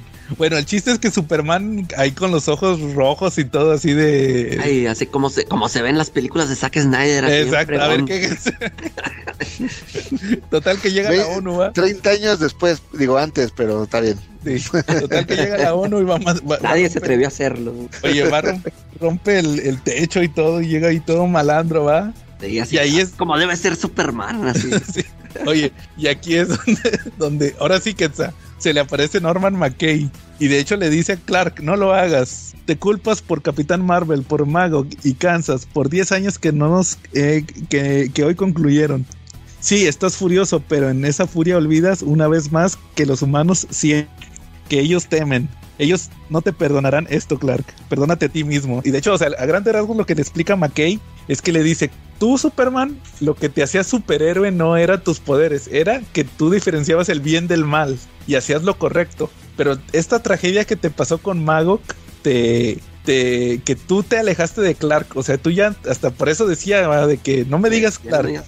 Dice, tú, tú te quitaste tu lado humano y te dejaste el puro Superman. Entonces tú perdiste, al hacer eso, tú perdiste tu, tu característica principal, eso de, de hacer lo correcto. ¿va? Por eso tenía eso- dudas también. siempre. Y entonces por eso le dice que recupéralo, ¿ah? O sea, eso, eso pienso yo que es, que es a lo que se refería al espectro, ¿ah? De que tú decides si los su- si viven los superhéroes o los humanos. Pero O no, sea- porque incluso el espectro antes le dice, este, bueno, pues ya todos se murieron, ya, ya no es necesario nuestro, nuestro juicio, ya vámonos. Y entonces el Norman McKay le dice, güey, ¿cómo nos vamos a ir si no, no, no hemos hecho nada? Quedan, o sea, la- las cosas no se arreglaron, nada más se murieron la No, o mayoría. sea, no me Llévame a digas la que- ONU, ¿qué no viste que se fue Oye. para allá Superman? o sea, Ajá. Por- o sea, pero, el espectro le decía, no, pues ya, ya se acabó, ya, chingó a su madre todo, vámonos. Oye, pero entonces por enésima vez, como hace unos episodios, no me acuerdo ni cuál era el que lo, lo dijimos. El espectro aplicó un, un Leonard Nimoy, otra vez hicieron lo de eh, mi, mi trabajo. mi trabajo ha terminado y, y, señor, usted no hizo nada. Exacto. O sea, porque en realidad, antes de la bomba, le dice el espectro, vamos, tienes que decidir quién se muere, los humanos o los, o los superhumanos. Y Norman le dice, no, yo no puedo decidir, y, y ya, pasa lo de Shazam. Y luego cuando cae la bomba y mueren casi todos, le dice el espectro, bueno, pues ya se murieron, ya, vámonos. Este, pues ahora sí que ya no es necesario que, que decidas nada, ya pasó. Y, y Norman le, le explica, no, pero viene lo complicado, ¿no? Tenemos que ir a ver a Superman. Superman no está enojado con, con, con la gente, o eh, eh, Enojado está canalizando su furia ajá, y está no, pero es una furia contra sí mismo. Este, déjame hablar con él, ¿no? Este, Norman, este, es el que toma la decisión porque el espectro ya decía, no, pues ya se acabó, ya vámonos. O sea, nomás le puerta". dijo, o sea, le dijo, juzga. Ajá, Aquí estoy, aquí estoy viendo cuando la bomba. Dice, pero la bomba, la bomba. Dice, el juicio llegó, Norman McKay. La hora, la hora. De todo nuestro viaje nos trajo a este momento. Juzga. Y luego ya después de que cae la bomba, cuando están las calaquillas ahí, dice, es casi certero que confrontará a sus atacantes humanos. Se siente completamente solo, no necesita sentirse así. Hubo sobrevivientes, son menos en cantidad y sufren un gran dolor, pero su guerra terminó. El juicio concluyó, ya no me necesitan. Adiós, Norman McKay. y el vato le dice, adiós, adiós. Y ya le dice, ¿crees que me trajiste para ah, eh, hasta aquí solo para ver morir gente? Vuelve a intentarlo. ¿Quieres confrontar al mal? Entonces llévame a la ONU ahora. ¿Viste a Superman? ¿Viste su furia? Podría doblar el acero. Si lo que está por ocurrir sucede de la única manera posible y tú lo permites, eso es maligno. O sea, o sea, sí, o sea, total que yo pienso que es, o sea, en realidad, yo, yo pienso que en realidad el, el espectro todo el tiempo, es que creo que lo explica al final, cuando se vuelve otra vez este Jim Corrigan como que en realidad sí quería hacerlo todo, nomás que necesitaba como que justificarlo con, con McKay. Ah. Bueno, bueno, el bueno, si quieres ahorita lo vemos. El chiste es que ya llegan los, sobrevivientes y se alegra Clark de que sí sobrevivió Diana, sobrevivió Batman, Green Lantern. Le dan, le dan la Ah, capita, sí, le dan la capita de, de este Shazam y ya dice Superman que, que los humanos y los superhumanos pueden vivir en, en paz, ¿verdad? Y, y que, que van a usar, o sea, como bandera, ¿va? Usan la, la capa y que pues el representante más grande de esto fue, fue Shazam, ¿va? Porque él vio la dualidad. Por eso se sacrificó, porque valía la pena que sobrevivieran los dos. Dice, le pedí elegir entre los humanos y los superhumanos, pero solo él sabía que esa división era falsa y tomó la única decisión que realmente importa, eligió la vida. Y con la esperanza de que el mundo de ustedes y el nuestro pudiera volver a ser un solo mundo. Y ya, ya se fue ahí Norman McKay y el espectro. Ya, ya solamente vemos el, el epílogo donde Clark, digo, perdón, donde Batman y este tiene ahí a, su hijo y a los, a los del Frente de Liberación Humana los tiene con collares ahí para Se que si le dice Shazam y dice Mm. cállate y a, y a Diana la a- a Diana la, la vuelven a otra vez volver princesa de, de las Amazonas y Clark empieza a hacer un así como un que es como una especie de monumento a- por los muertos un memorial un memorial Está, ahí en está muy chido ese momento en Kansas. que Diana le da los las lentes. sí, y le dice Diana que le un regalo un detalle para ayudarte a ver con más claridad y le da unos lentes y ya se va y según el Clark va a ser así granjero otra vez Fíjate, Pero este, y también vimos a, a- que en, en la 1 hay un nuevo representante, ¿no? El del no- Nueva OA, no, es Linterna Verde. Ah, sí es cierto, aquí está. Sí, es Green Lantern.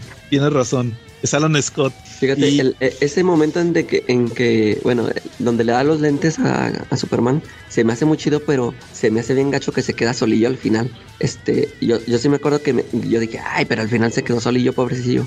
Y por eso, ahorita que leí ya por fin el epílogo, se me hace muy chido ese, ya ese final que le dan, ¿no? O sea, que, que, que sí hubo Que, algo. que- que ya no estuvo tan solillo. Sí, pero es que porque no habías checado el epílogo, Calaca. eh, Te puso las pilas. Y pues la última, bueno, de las últimas páginas es que ahora sí que le pregunta Norman McKay de que, quién fue el responsable. o sea, que como que, a quién había que juzgar.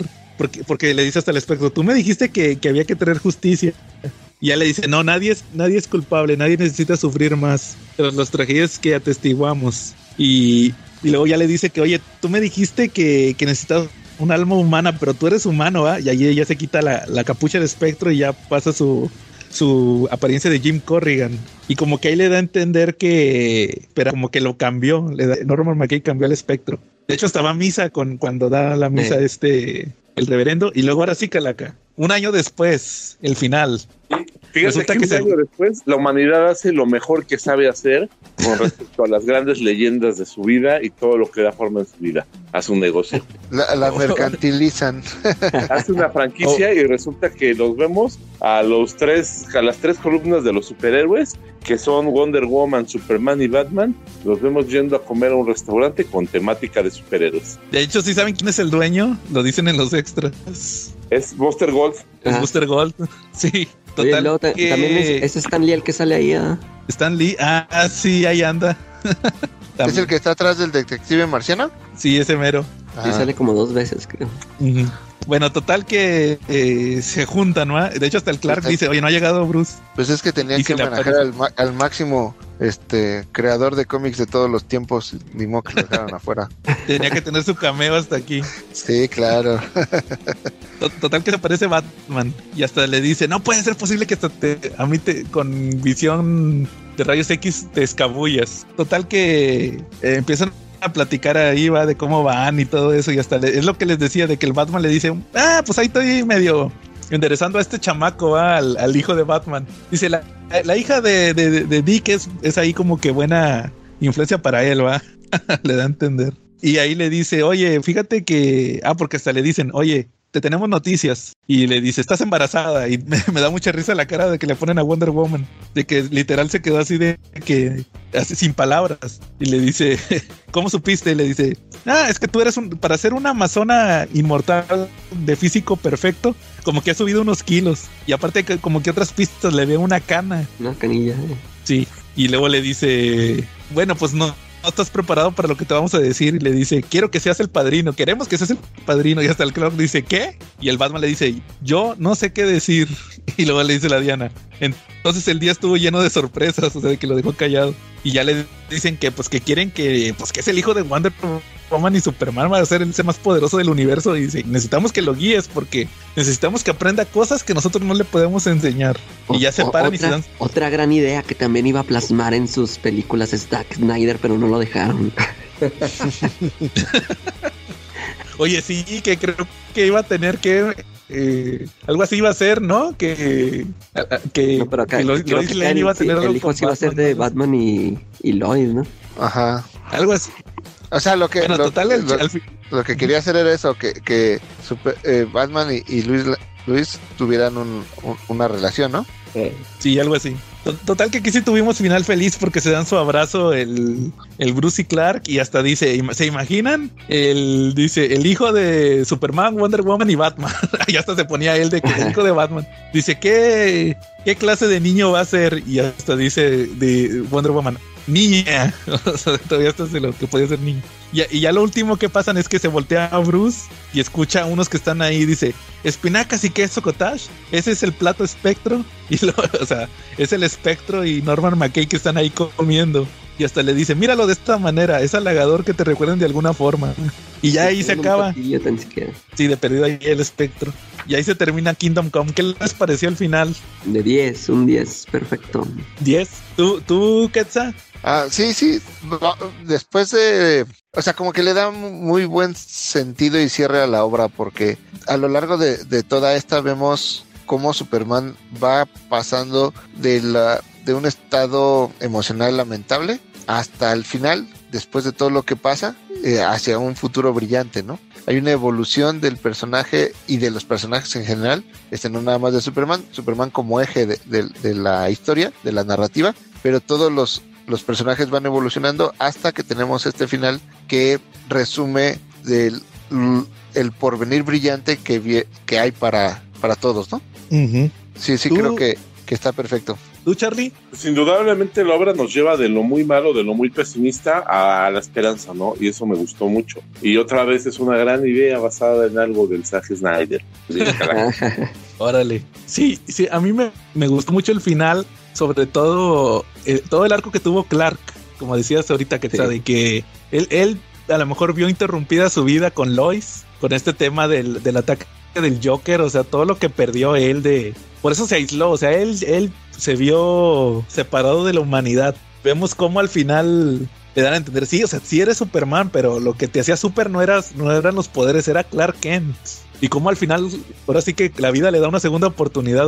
Ahora va a tener una familia con, con Diana, ¿no? O sea, y, lograron, como, dice, como dije- dijeron, al final enderezaron las cosas y sin un, pues como habían dado a entender, ¿no? De que lo iban a hacer a la fuerza, sino de que al final encontraron una forma de, de encontrar un equilibrio. Y al final, este, pues, pues lo que, lo que, las intenciones que tenía Clark, solamente que no las, no tenía el método, o sea, al final logró el método que él quería de, de, de- el método de Superman, de hacer todo de, de cierta manera pacífica y, y encontrar ahí un, un equilibrio, más bien. yo creo que es lo que más le rescato. O sea, al, al final el, el- el- la redención de Superman, de que pudo, pudo encontrar el camino. Correcto. ¿Cómo ven?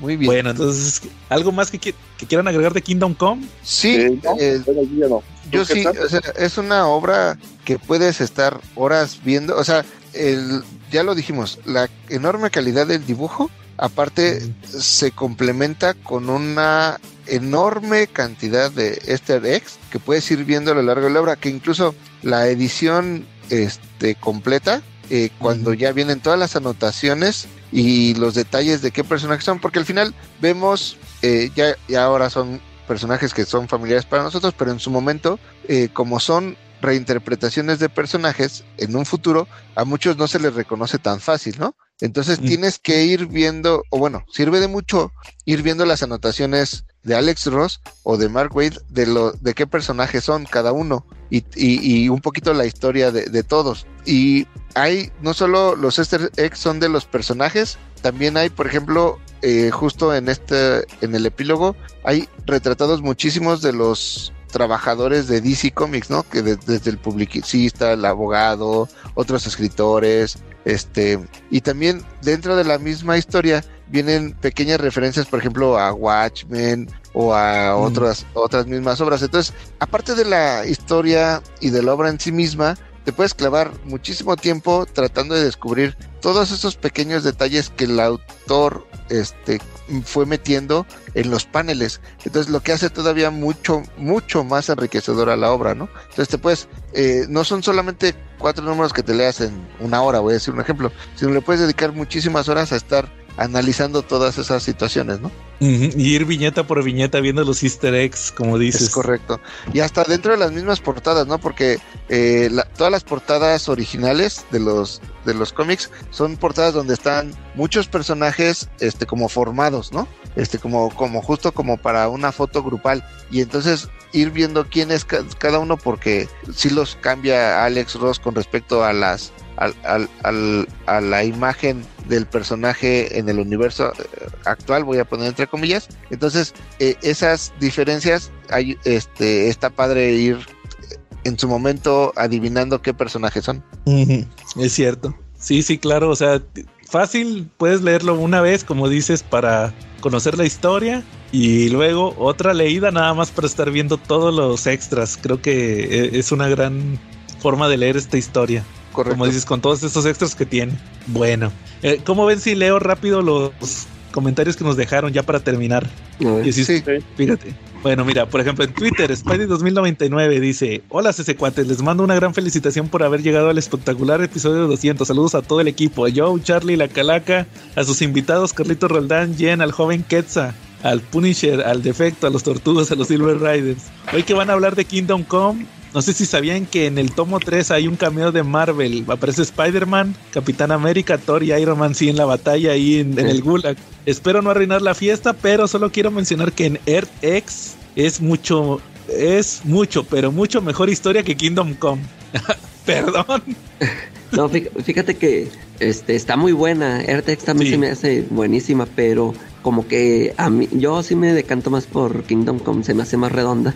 Oye. Pero sí, el AirTex también se me hace una historia así buenísima de todo la, toda la historia de Marvel. También se la rifó ahí Alex Ross. Sí. Oye, espérame, espérame. no, antes de. Antes y, y aparte, esa no la, no la pinta él, así que tiene correcto. puntos menos. sí. Es John Paul León. Oye, espérate, antes de, cualquier otro comentario dice, eh, es, eh, Come, y espero que en el próximo espectacular episodio 300 o 250 se dediquen a Marvel y a Earth X. Que no se supone que ya tuvimos un episodio de Earth X. De los dos, ¿no? Sí, hasta ahorita me acordé. Tan irrelevante se me hizo el episodio ese que hasta se me había olvidado que ya lo habíamos hecho. Pero bueno, dice gracias y aquí seguiremos por los próximos 200 episodios porque al final y al cabo todos somos una familia, ¿verdad? Somos una familia. Claro. Claro, sí, sí, sí. Sí. Ah, Sí, sí, pero bueno, pero sí, está muy bueno Airtex. Es que como no lo han reeditado en México o editado, por eso no lo hemos grabado, pero esperemos si Panini lo traiga. Luego, ahora, ahora los de Facebook, rápido. Dice Javier Ramos, saludos chavos, yo sí recuerdo cuando la compré en Mundo Beat del rancho. Sí recuerdo que me gustó la historia y me latió más el arte de Alex Ross. Ya luego esa edición la vendí para comprar la que trajo Televisa. Que de hecho es lo que les decía, que le pregunté que en cuál Mundo Beat lo había comprado. Luego, Quetza, felicidades por el episodio de 200. Manden saludos a la mejor página del mundo mundial. Cómics, libros, cosas geeks y más. Eso. Luego dice Fabián Domínguez, saludos al Charlie, al Calaca, a los Tortugos, los Silver Rider. Dice luego Víctor Pérez Pérez, tiene algunos años que lo leí cuando Televisa lo trajo en hardcover. La verdad, antes no me llamaba mucho la atención por el dibujo de Alex Ross. No es, no atractivo para mí. Ah, No me gusta que los subs parezcan pinturas al óleo, pero en fin, leí en un chingo de lados que este era el most, ese cómic que acabé comprando y yo sorpresa, la historia sí está muy chida, una verdadera joya. Luego dice Luis Leónides. Muchas felicidades por estos 200 episodios, esperando que sigan así muchos años más. Lo que no saben es que hoy es nuestro último episodio del año, no se espanten. Luego dice Edgar Vázquez, felicidades por 200 episodios, todo un logro y qué mejor hacerlo con esta historia, ya todo un clásico de DC, bastante buena la historia, aunque como... eh, como que con un planteamiento similar a la de Marvels. No, ya lo explicamos que Alex Ross quiso hacer otra cosa. sí, está diferente. Eduardo Gallardo, yo sí quiero mi saludo por ser el episodio 200, hasta Saltillo, que ya somos más. Yo adquirí el tomo en Mercado Libre en cochino español desde el 2020 y la verdad, el arte de Alex Ross fue lo que me impresionó porque para ese entonces era el primer tomo que compraba de él. De lo mejor para mi colección, felicidades por el episodio 200. Luego, Ema- Emanuel, hola CC Podcast, les mando una felicitación por llegar a 200 podcasts, su constancia y compromiso ya lo que hicieron otros canales de Disque Comics, que desde que Panini tiene la licencia ya casi no hacen reseñas de productos. ¿Será porque ya no se los regalan? Quiero recordarles que para el episodio 200 prometieron varias cosas, entre ellas la historia de Charlie como mesero en un lugar peligroso. Creo que, creo que atendió al Chapo o algo así. Recuerdo que era la historia. No, A ver, ¿saben qué? No, es que yo dije que Charlie iba a platicar la historia de cuando salió de Saltillo en el episodio 200. Ah, sí, cierto. A ver, Charlie, el público te espera. Es una historia peligrosa, mejor me la guardo, la neta. A Es ver, mejor para todos que nunca la sepan. no, es que es por el, por el, por la seguridad de los escuchas. Bueno, luego dice, los, los cómics con huellas de dedos de comida de Marshall Fisher y los omnibuses de Spawn con cortesía del Calaca. En cuanto a Kingdom Come, yo lo conocí por Editorial Beat. Durante años y años solo tuve el último tomo y no entendía nada, ya que, que ya que lo sacó Smash pude saber bien qué onda. Es el mejor cómic de Alex Ross. Allí eh, llegó a su prime y nunca jamás volverá a llegar ahí. Saludos. Y por último, Ricky Dante, saludos a todos por sus 200 programas, soportando los berrinches de cierto esqueleto coqueto.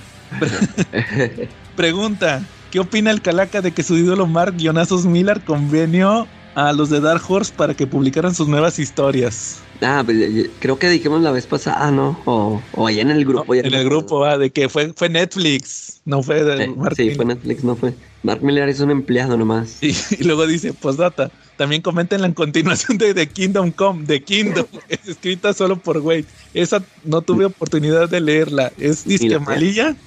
A ver, calaca. Está mala. Este, ya, ya ni me acuerdo bien de qué se trata, pero fíjate, yo, yo la compré porque pues vi que está, estaba escrito por Mark Waid y dije, pues es el, es el autor original. Y ahorita ya sé que Alex Ross es el bueno. Este, pero. Y aparte que la portada estaba muy chida. Nada más la portada, los interiores están muy gachos. Sí. Es como cualquier producto de Snyder, o sea, la portada está chida y ya. no, no, no. eh, con Snyder no nomás la portada, toda la película se ve muy bonita. Mira, me Bueno. digas de las películas de Snyder, este, Quetzal, que te informo que yo toda esta temporada que tengo mucho trabajo, este, pues voy a ver de una, la película de Snyder, la de Superman contra Batman, o la de la Liga, la voy a ver todos los días en la noche. Para dormir. Sí, A porque dormir necesito agarrar sueño rico para poder trabajar al otro día bien. Sí, pero bueno. Que, Sí, que- que de hecho Kingdom, ya... evítenla, este, eh, ya ni- te digo, ya ni me acuerdo cómo va la, como que la historia principal es de que el mago can- quiere matar a los supermanes de todas las, de todos los universos, algo así, está muy raro, pero fíjate que algo interesante que tiene es que eran one shots de, basados en, en algún personaje de, de ese mundo de Kingdom Come, hay de varios, hay del, del hijo de Batman, hay, hay un número, hay un, hay un número de Flash, creo, algo así. Este, pero casi todos se me hicieron malillos. Nada más hay uno que es de. No me acuerdo si es si Plastic Man. Está dibujado por Frank Whitley. Y, y está muy chido ese, aparte por el dibujo. la, la historia se me hace muy buena. Este, pero te digo, son one shots, o sea, como, como que nomás son este, una aventuría ahí de algún personaje de, de esos de, de ese mundo de Kingdom Come. Pero en sí toda la, o sea, la historia principal se me hizo muy aburrida, te digo, no, no. Yo lo vendí el tomo, sinceramente. Afortunadamente ese número de Plastic Man por Frank Whitley me salió en otro, en un tomo que compré especial de él. Y ya evítenlo, esa, esa serie, serie evítenla. Lo que sí les recomiendo es lo de lo que salió en la de la serie de Justice Society. Ah, de hecho- Johns. De hecho, esa era la otra pregunta de Ricky Dante. Que qué nos parecía el regreso de, dice, o el regreso de ese universo en la JSA de Jones. Sí me acuerdo que sale el Superman de Kingdom Come, ¿ah? Sí, sí, ese sí está muy bueno porque aparte ahí sí, ahí sí participa Alex Ross, tanto en la historia como en algunas páginas. Esa sí está muy buena la historia. Esa sí es un este una secuela. Es que es de cuenta, se trata de que es el, el Superman este de Kingdom Come. En el momento en que explota la bomba, este es transportado al, a este universo, al presente. Y, y ya se encuentra con los de la Justice Society, que traen ahí sus su, su propia trama, ¿no? O sea, haz de cuenta que andan, andan lidiando con Superman y pues otras broncas que traen el- ellos. Pero sí está muy buena porque pues se encuentra Superman con el Superman actual, con, con Luisa. se- está mu- hay un especial de que se- ese sí se lo aventó todo Alex Ross, donde es la historia donde cuando el Joker mata a Lois. Está muy chido ese número. Y este eh, y, y lo demás es, haz de cuenta que también te muestran como, es que haz de cuenta que empiezan a aparecer personajes del, del mundo de Kingdom Come. O sea, muchos, este, varios hijos o esos personajes nuevos, villanos nuevos, empiezan a aparecer. Y también es el origen del mago. Haz de cuenta que este se supone que ma- a Mago le dieron sus poderes una, una deidad que se llama Gog Ujú. que, que aparece también ahí. Este, está muy buena. También sí, sí fueron varios números, pero sí está muy, muy chida y, y- y le vuelve a dar otro final final al, al Superman de Kingdom Come. También ahí pintado por Alex Ross, está muy chido. Sí, sí me acuerdo de ese otro epílogo, pero ese eh, lo ponen aparte, no lo ponen en, en otra recopilación de, de Kingdom. Come. Eso no lo incluyeron, eso sí le Sí, bacalaca. Bueno, entonces ahí quedó nuestro episodio de Kingdom Come, episodio 200. Como, de, como decían, y vamos por otros 200 al- algún día. Sí, muchas felicidades. Gracias, Quetzal. Tú también eres parte de esto. Para, Y- para el episodio 400 vamos a hablar, va a ser un especial de Justice League 2 y 3. de Sí, o- y Charlie va a platicar la historia del Chapo. Ándale. Ahora sí se los prometo. Bueno, muy bien. Oigan, y luego pues no regre- nos regresamos hasta enero. Ya nos tomamos nuestras vacaciones. Justas Sí. y merecidas. ya, ya falta poquito, ya son nomás dos, dos semanas. Dos semanas. ¿Y, y con qué regresamos? Con las Con calacas las de calacas. oro. A ver Nuestra premisa. Sí, a ver quién ¿Cu- ¿Cuándo se cierran las premio. votaciones en, en YouTube? Pues hasta, yo creo que hasta el día último. Ah, ok, ahí va a estar abierto. Sí, ahí van a estar abiertas para que Porque voten. en la página ya se cerraron, ¿no? Sí, es porque nomás duran tres días en Facebook. Y ahora sí las definitivas son en YouTube. Entonces para que chequen ahí las categorías, que hay, que fíjense que ha habido unos eh, movimientos muy interesantes. Entonces ahí pa- los vamos a estar viendo ya cuando regresemos. Va. Pero bueno, muy bien. Entonces, si, si no hay nada más, estuvimos Joe Cal Charlie Shazam. La calaca mago. Y Quetzal Y- Ross. y nos vemos la próxima. Ah, no, hasta, hasta enero nos vemos. Hay que con Snyder Calaca. ¿Eh?